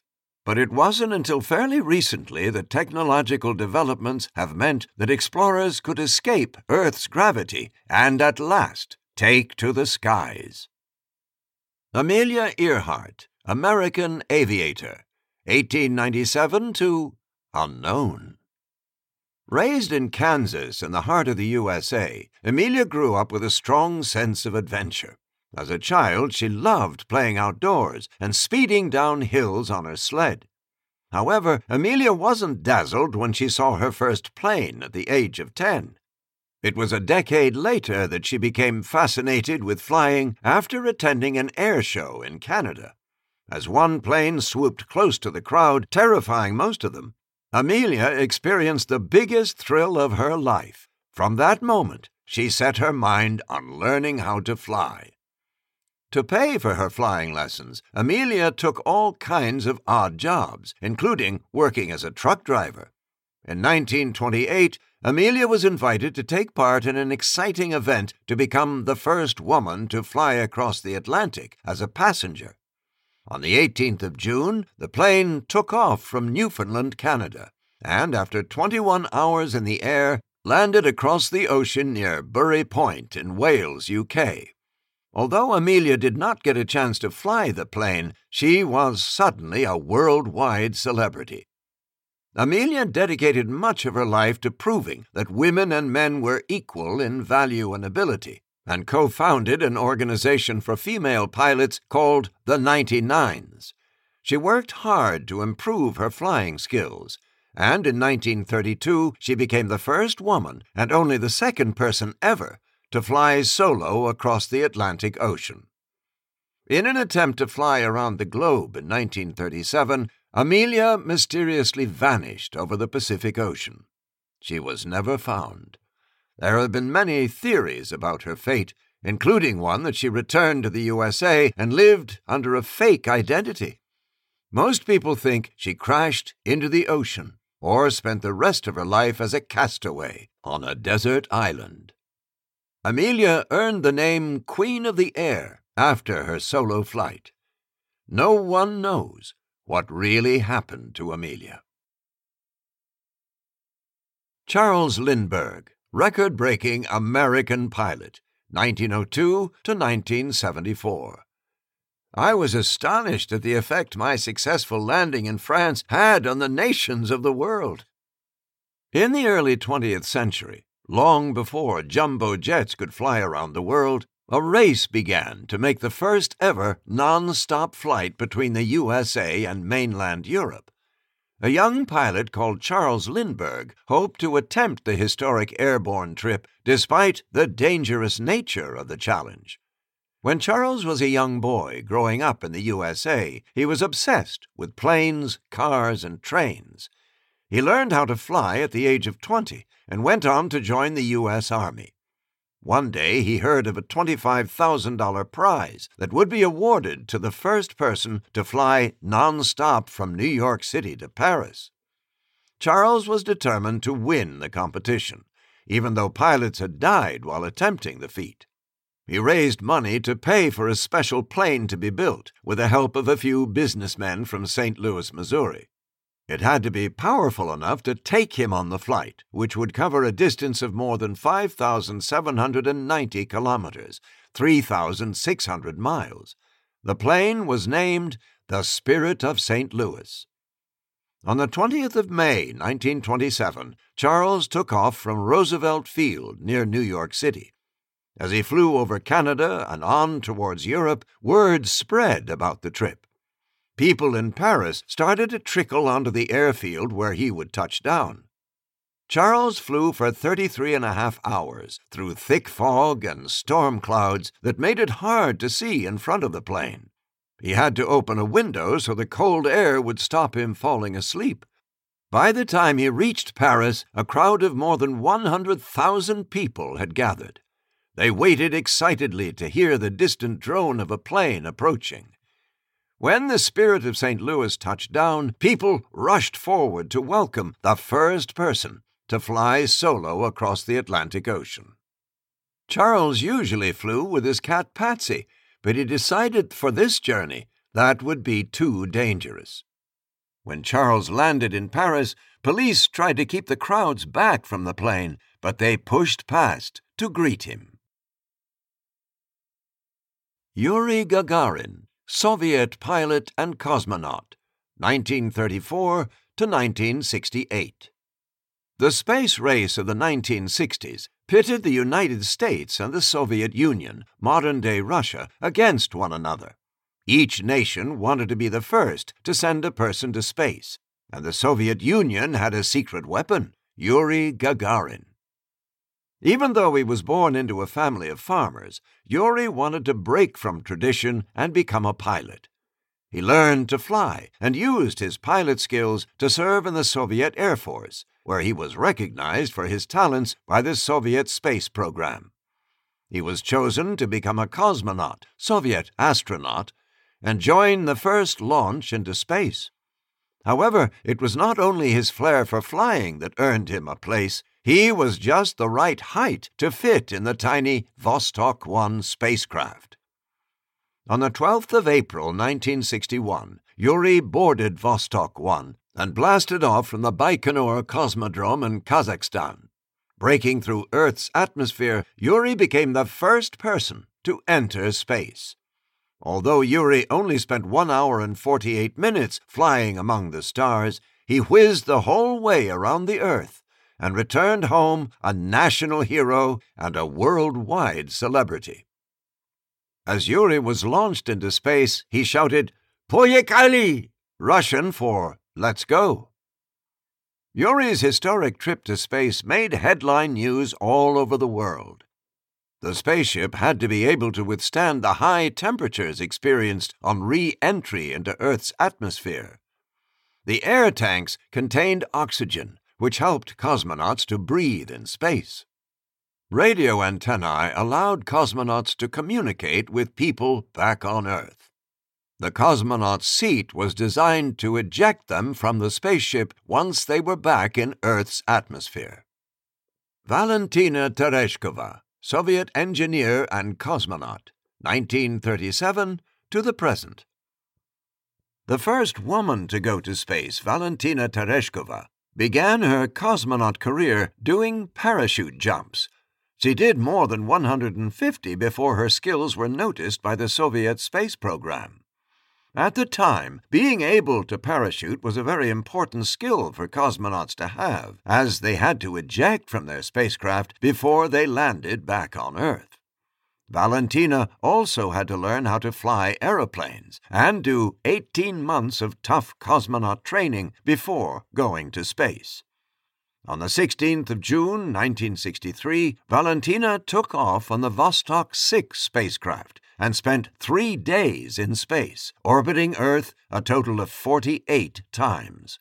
She went around the Earth once every 88 minutes and steered the spacecraft by hand. Valentina remains the only woman ever to have been on a solo space mission. Valentina trained in a spinning frame gyroscope, which was used to help cosmonauts prepare themselves for the weightlessness of space. Journey to the Moon Neil Armstrong, 1930 to 2012, Buzz Aldrin, 1930 to the present, Michael Collins, 1930 to the present. For hundreds of years, people gazed up at the moon and wondered what it would be like to visit. On the 20th of July, 1969, American astronaut Neil Armstrong became the first person to step foot on its surface. Neil had flown into space with Buzz Aldrin and Michael Collins as part of the Apollo 11 mission. All three of them had been to space before, and although previous Apollo missions had flown close to the moon, the goal of Apollo 11 was to achieve the first moon landing. After months of tough training, the crew of Apollo 11 were ready to make history.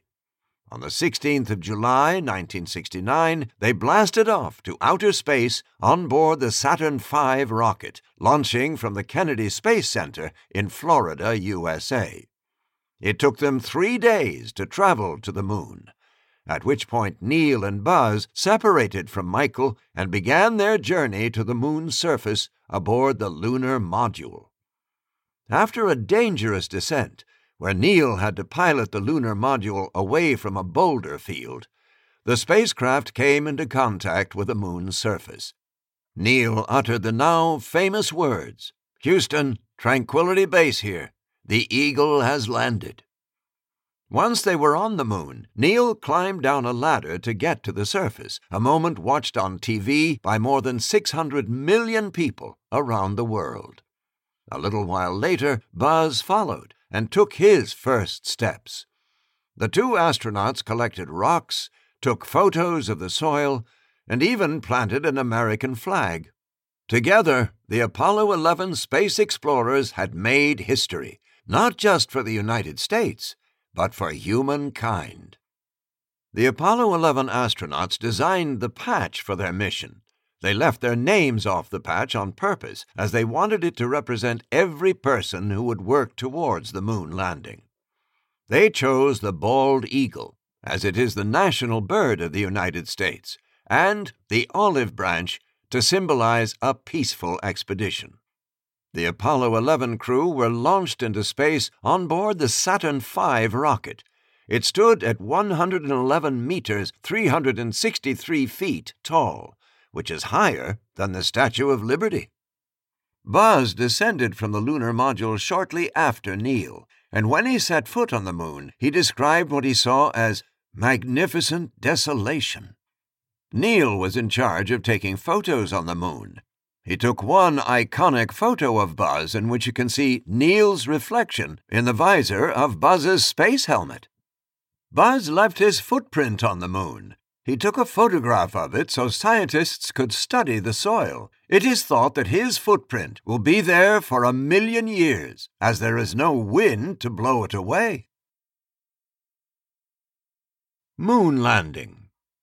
It's one small step for man, one giant leap for mankind. The Apollo 11 astronauts blasted off into space on the Saturn V rocket. It carried two spacecraft the Command Stroke Service Module, CSM, nicknamed Columbia, and the Lunar Module, LM, which was called Eagle. In space, the two spacecraft separated from the Saturn V and traveled to the moon locked together. During the journey, the astronauts worked and lived in both the Columbia and Eagle. As they approached the moon, Neil Armstrong and Buzz Aldrin climbed into Eagle and began their descent to the surface of the moon. Eagle then acted as their base when they landed. Where was Michael? Michael Collins stayed in Columbia traveling around the moon while Neil and Buzz went down to the surface. Michael was the first astronaut to travel to the far side of the moon alone. When he reached the far side, the moon blocked all communications with Earth, leaving him without any human contact until he flew back around it. Thruster jets kept the lunar module, LM, stable while going to and from the moon's surface. An antenna measured distances to make sure that the astronauts could land safely on the moon. Parts of the LM were covered in a gold foil heat blanket to protect it from extreme changes in temperature. Footpads had sensors that told the astronauts when they had landed on the moon. Originally, the LM had three legs, but engineers were worried that it would fall over, so they attached a fourth leg to stop this happening. There were no seats in the LM, so the astronauts had to fly it standing up. To get to the moon's surface, Neil Armstrong crawled out of the LM through a hatch and climbed down a ladder. Buzz Aldrin joined Neil on the moon about 20 minutes after Neil had taken his first steps. Mae Jemison, American astronaut, engineer, and doctor 1956 to the present. I want folks to understand that they have the right to be involved. At the age of five, Mae Jemison had already decided that when she was older, she wanted to be a scientist. She was fascinated with the universe and spent almost all of her free time reading books. Her favorites were A Wrinkle in Time and The Arm of the Starfish, science fiction books that included female scientists and heroines. Mae started university when she was only 16 years old, two years earlier than usual. Interested in both chemical engineering and African American studies, Mae received degrees in both subjects before she began training to be a doctor. After getting her medical degree, Mae chose to spend her time helping others and volunteered at a refugee camp in Cambodia. She then became a medical officer with a Peace Corps in West Africa. Mae applied to join NASA's astronaut program, and in 1987 she was selected from more than 1,000 candidates. Despite a fear of heights, Mae worked hard to complete her training and was selected as a science mission specialist for a space shuttle flight. On the 12th of September 1992, she finally blasted off on the space shuttle Endeavour. The crew had to conduct 44 different experiments while in space. and Mae worked on a lot of them. She took four female frogs into space to see if they could lay eggs and if tadpoles would develop normally in space. This was an incredibly important study as it helps us to understand how living in space affects humans. As the first female African American astronaut, Mae helped to pave the way for people of different races and genders to travel in space. She taught us that no matter who you are or where you come from, you can achieve anything. Mae flew with six other astronauts on an eight day long mission. This space shuttle mission was run jointly by the USA and Japan. Its main purpose was to allow scientists to do experiments in space. Namira Salim, Pakistani explorer, 1970 to the present. I am a person who loves solitude, and I have always dreamt of being amongst the stars. Imagine being the first person from your home country to reach the North and South Poles, train to become an astronaut, and skydive over Mount Everest. Does it seem impossible to achieve all of these feats in one lifetime? Well, Namira Salim has done all of these things and more. Hailing from Karachi, this modern day explorer has been called the pride of Pakistan. Namira was just a teenager when she made it her goal to touch the deepest depth of the ocean and reach the highest height of the skies. She took her first steps towards achieving this by becoming a student pilot and a qualified scuba diver. Keen to feed her love of adventure, Namira embarked on an expedition to the North Pole in 2007. She followed this trek with a journey to the South Pole in 2008. On both journeys, Namira faced treacherous conditions and sub zero temperatures. She reached the poles less than a year apart and at both raised a flag for peace.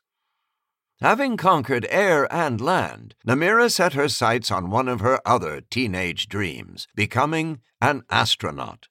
She applied to Virgin Galactic, one of the first private space companies. Chosen out of 44,000 candidates, Namira was named as Virgin Galactic's founder astronaut. She has undergone vigorous training and hopes to head into space in the near future as the first Pakistani astronaut. Namira's expedition to the North Pole was incredibly challenging due to sections of broken ice near the pole. In October 2008, Namira was one of the first people to skydive over Mount Everest from the world's highest drop zone in Siangboche, Nepal. The future of space travel. Namira believes that space travel will help promote world peace. She founded Space Trust, a non-profit organization that aims to make space travel available for everyone. Where to next? For millions of years, humans have been exploring the world, constantly pushing known frontiers and going where no one has gone before. Despite this, there are still many places on Earth that are so remote and hard to reach that they remain largely unmapped. And let's not forget that Earth is just one of billions of planets in the universe. Countless worlds exist beyond Earth's atmosphere, their mysteries waiting to be uncovered. Hidden Jungle there are 16,000 known species of trees in the Amazon rainforest, and there are probably thousands more plants and animals waiting to be discovered. Parts of the rainforest remain untouched by the outside world, only inhabited by native tribes. Deep sea divers. More than 80% of the world's oceans remain unmapped, largely because deep water exploration is extremely difficult and expensive Humans only reached the deepest part of the ocean in 2012, and many underwater creatures are yet to be discovered. Robot explorers. Robots are perfect for exploring environments that are too harsh for humans, whether that's underwater or in space. In 2011, NASA launched the Curiosity rover on a mission to Mars to look for past signs of life. cave discoveries. Some of the biggest caves on the planet were only recently found, leading scientists to believe there are probably more cave systems hidden underground.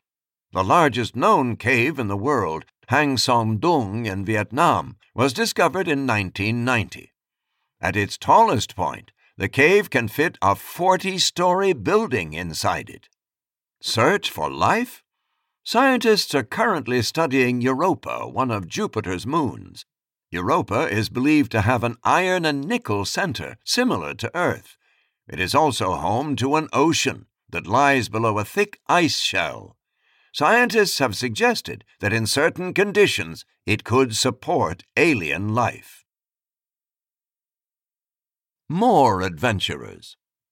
Abel Tasman, 1603 to 1659. This Dutch sea captain was the first European to reach Fiji, New Zealand, Tasmania, and Tonga. He was sent by the Dutch East India Company to trade in new countries. The island of Tasmania was named after him. Abu Bakr II, circa 14th century. Little is known about this emperor of Mali. Writings suggest he gave up his crown to explore the Atlantic Ocean. Some people have suggested that he may have beaten Christopher Columbus by 200 years to be the first explorer to reach the Americas. Ahmed Hassanein, 1889 to 1946.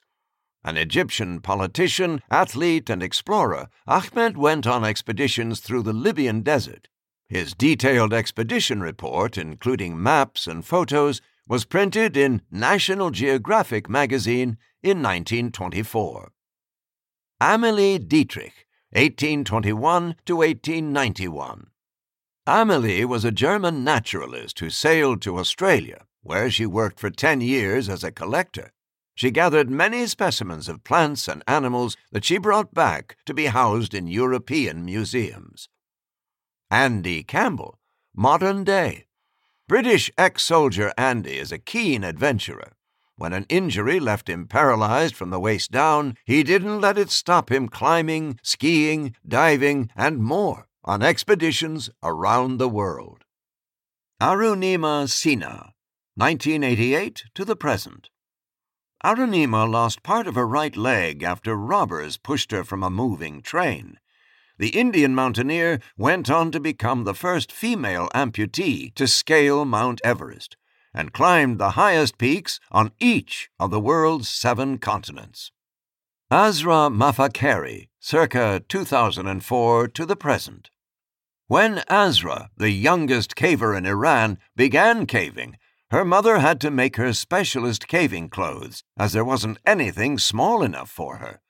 The skillful caver has reached the pits of many caves and has even taken part in rescues. Bessie Coleman, 1892 to 1926. Bessie wanted to train to fly planes at a time when African Americans were not allowed to. Instead, she got her pilot's license in France. She then came back to the USA and became famous for her stunt flying shows. Che Guevara, 1928 to 1967. Che rode across South America on his motorbike. The poverty that the Argentine saw made him want to make changes to give more rights to ordinary people. He helped to lead revolutions, overthrow the governments in Guatemala and Cuba. Cholita climbers, modern day. These Bolivian Cholita women got fed up that only the men got to be mountaineers. They fixed metal grips to their shoes, kept their traditional wide skirts on, and off they went. They've been ticking off mountain peaks ever since. Edward Alfred Martel, 1859 to 1938. Edward Alfred introduced the scientific study of caves, known as speleology, to the world. The Frenchman made many underground discoveries, including the Marble Arch underground lakes in Northern Ireland. Eva Dickson, 1905 to 1938. This Swedish explorer was the first woman to cross the Sahara Desert by car. She was a woman of many talents, as she also flew planes and was a travel writer. Unfortunately, she died in a car crash in Baghdad, Iraq. Eileen Collins, 1956 to the present. Accomplished astronaut Eileen became the first female shuttle pilot in 1995 when piloting the Discovery. She was later the first female to command a shuttle mission when she took the Columbia into orbit in 1999. Fanny Bullock Workman, 1859 to 1925. This American mountaineer is known for her travels through the Himalayas in Asia. She held the women's altitude record after she reached the top of Pinnacle Peak in the Himalayas in 1906. Fridtjof Nansen, 1861 to 1930. This Norwegian was a risk taking pioneer of polar exploration who also won a Nobel Peace Prize. He made history by leading the first team across Greenland's interior on skis and for his attempt to reach the North Pole in the 1890s. Jacques Piccard, 1922 to 2008. Jacques developed underwater submarines, such as the Trieste. The U.S. Navy hired Jacques, and in 1960 the Trieste reached the bottom of the Mariana Trench, the deepest point of the ocean, for the first time. James Beckwourth, circa 1798 to circa 1866. Born a slave, James became a fur trader and mountain explorer who took part in expeditions of western USA. The American loved telling often exaggerated stories of his adventures.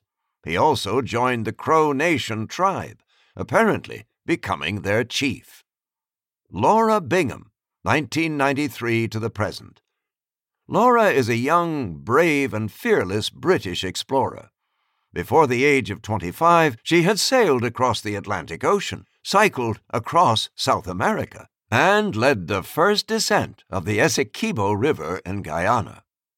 Laura Dekker, 1995 to the present. When she was just 14, this Dutch sailor announced her plan to become the youngest person ever to circumnavigate the globe alone. She achieved her dream just two years later, to the amazement of many.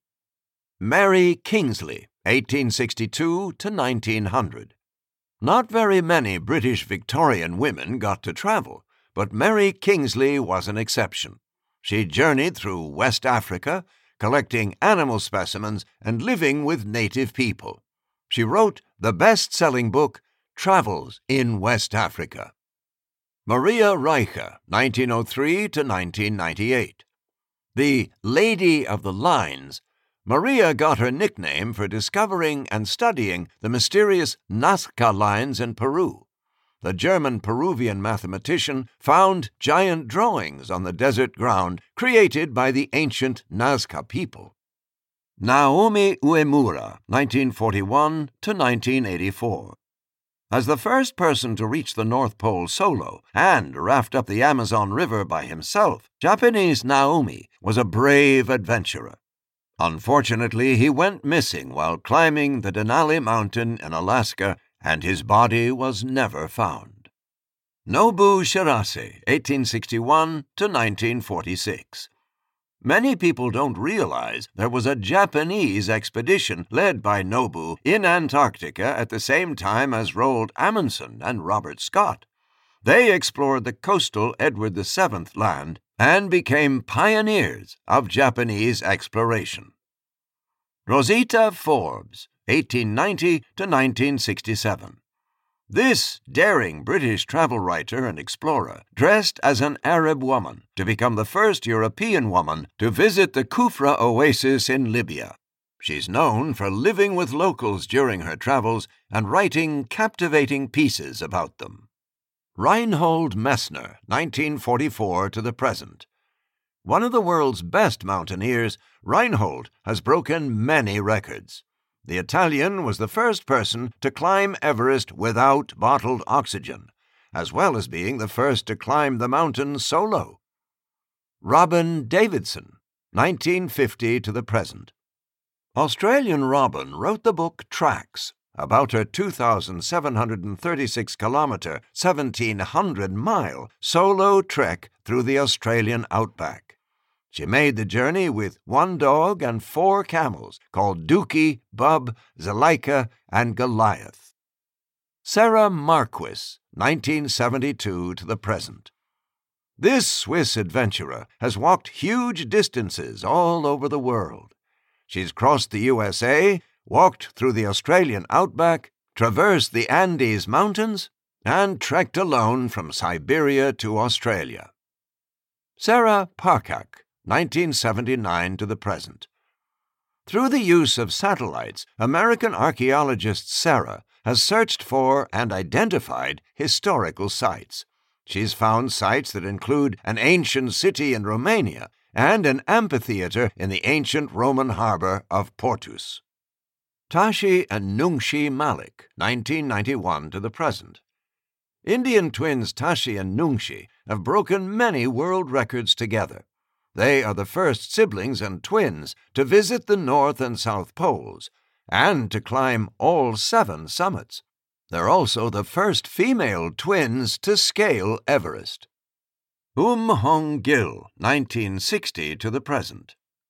This South Korean mountaineer has climbed many of the world's tallest mountains. He made history as the first person to climb the 16 highest points on Earth and has stood on the peak of Everest three times. Sir Vivian Fuchs, 1908 to 1999. Geologist and explorer Sir Vivian is remembered for his leadership skills. In 1957 to 1958, he led the first successful crossing of the Antarctic. It took just 99 days, and the whole expedition team survived, despite some near misses. Sir Walter Raleigh, circa 1554 to 1618. This English poet and explorer was an early colonizer of North America. He also led several expeditions to South America, trying to find a legendary city of gold.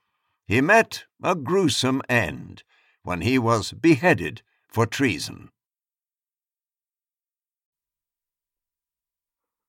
We hope you have enjoyed this DK audio production of Explorers Amazing Tales of the World's Greatest Adventures by Nellie Huang, read by William Roberts. Foreword by Barbara Hillary, Historical Consultant Dr. Stephen Haddelsey. It was produced by ID Audio, and the post production was by Adam Gibbard. For more DK audio productions, visit us at dk.com forward slash audio. Thanks for listening. Copyright and recording DK Audio 2020. Text copyright Nellie Huang 2019. All rights reserved. The moral rights of the author have been asserted. Audible hopes you've enjoyed this program.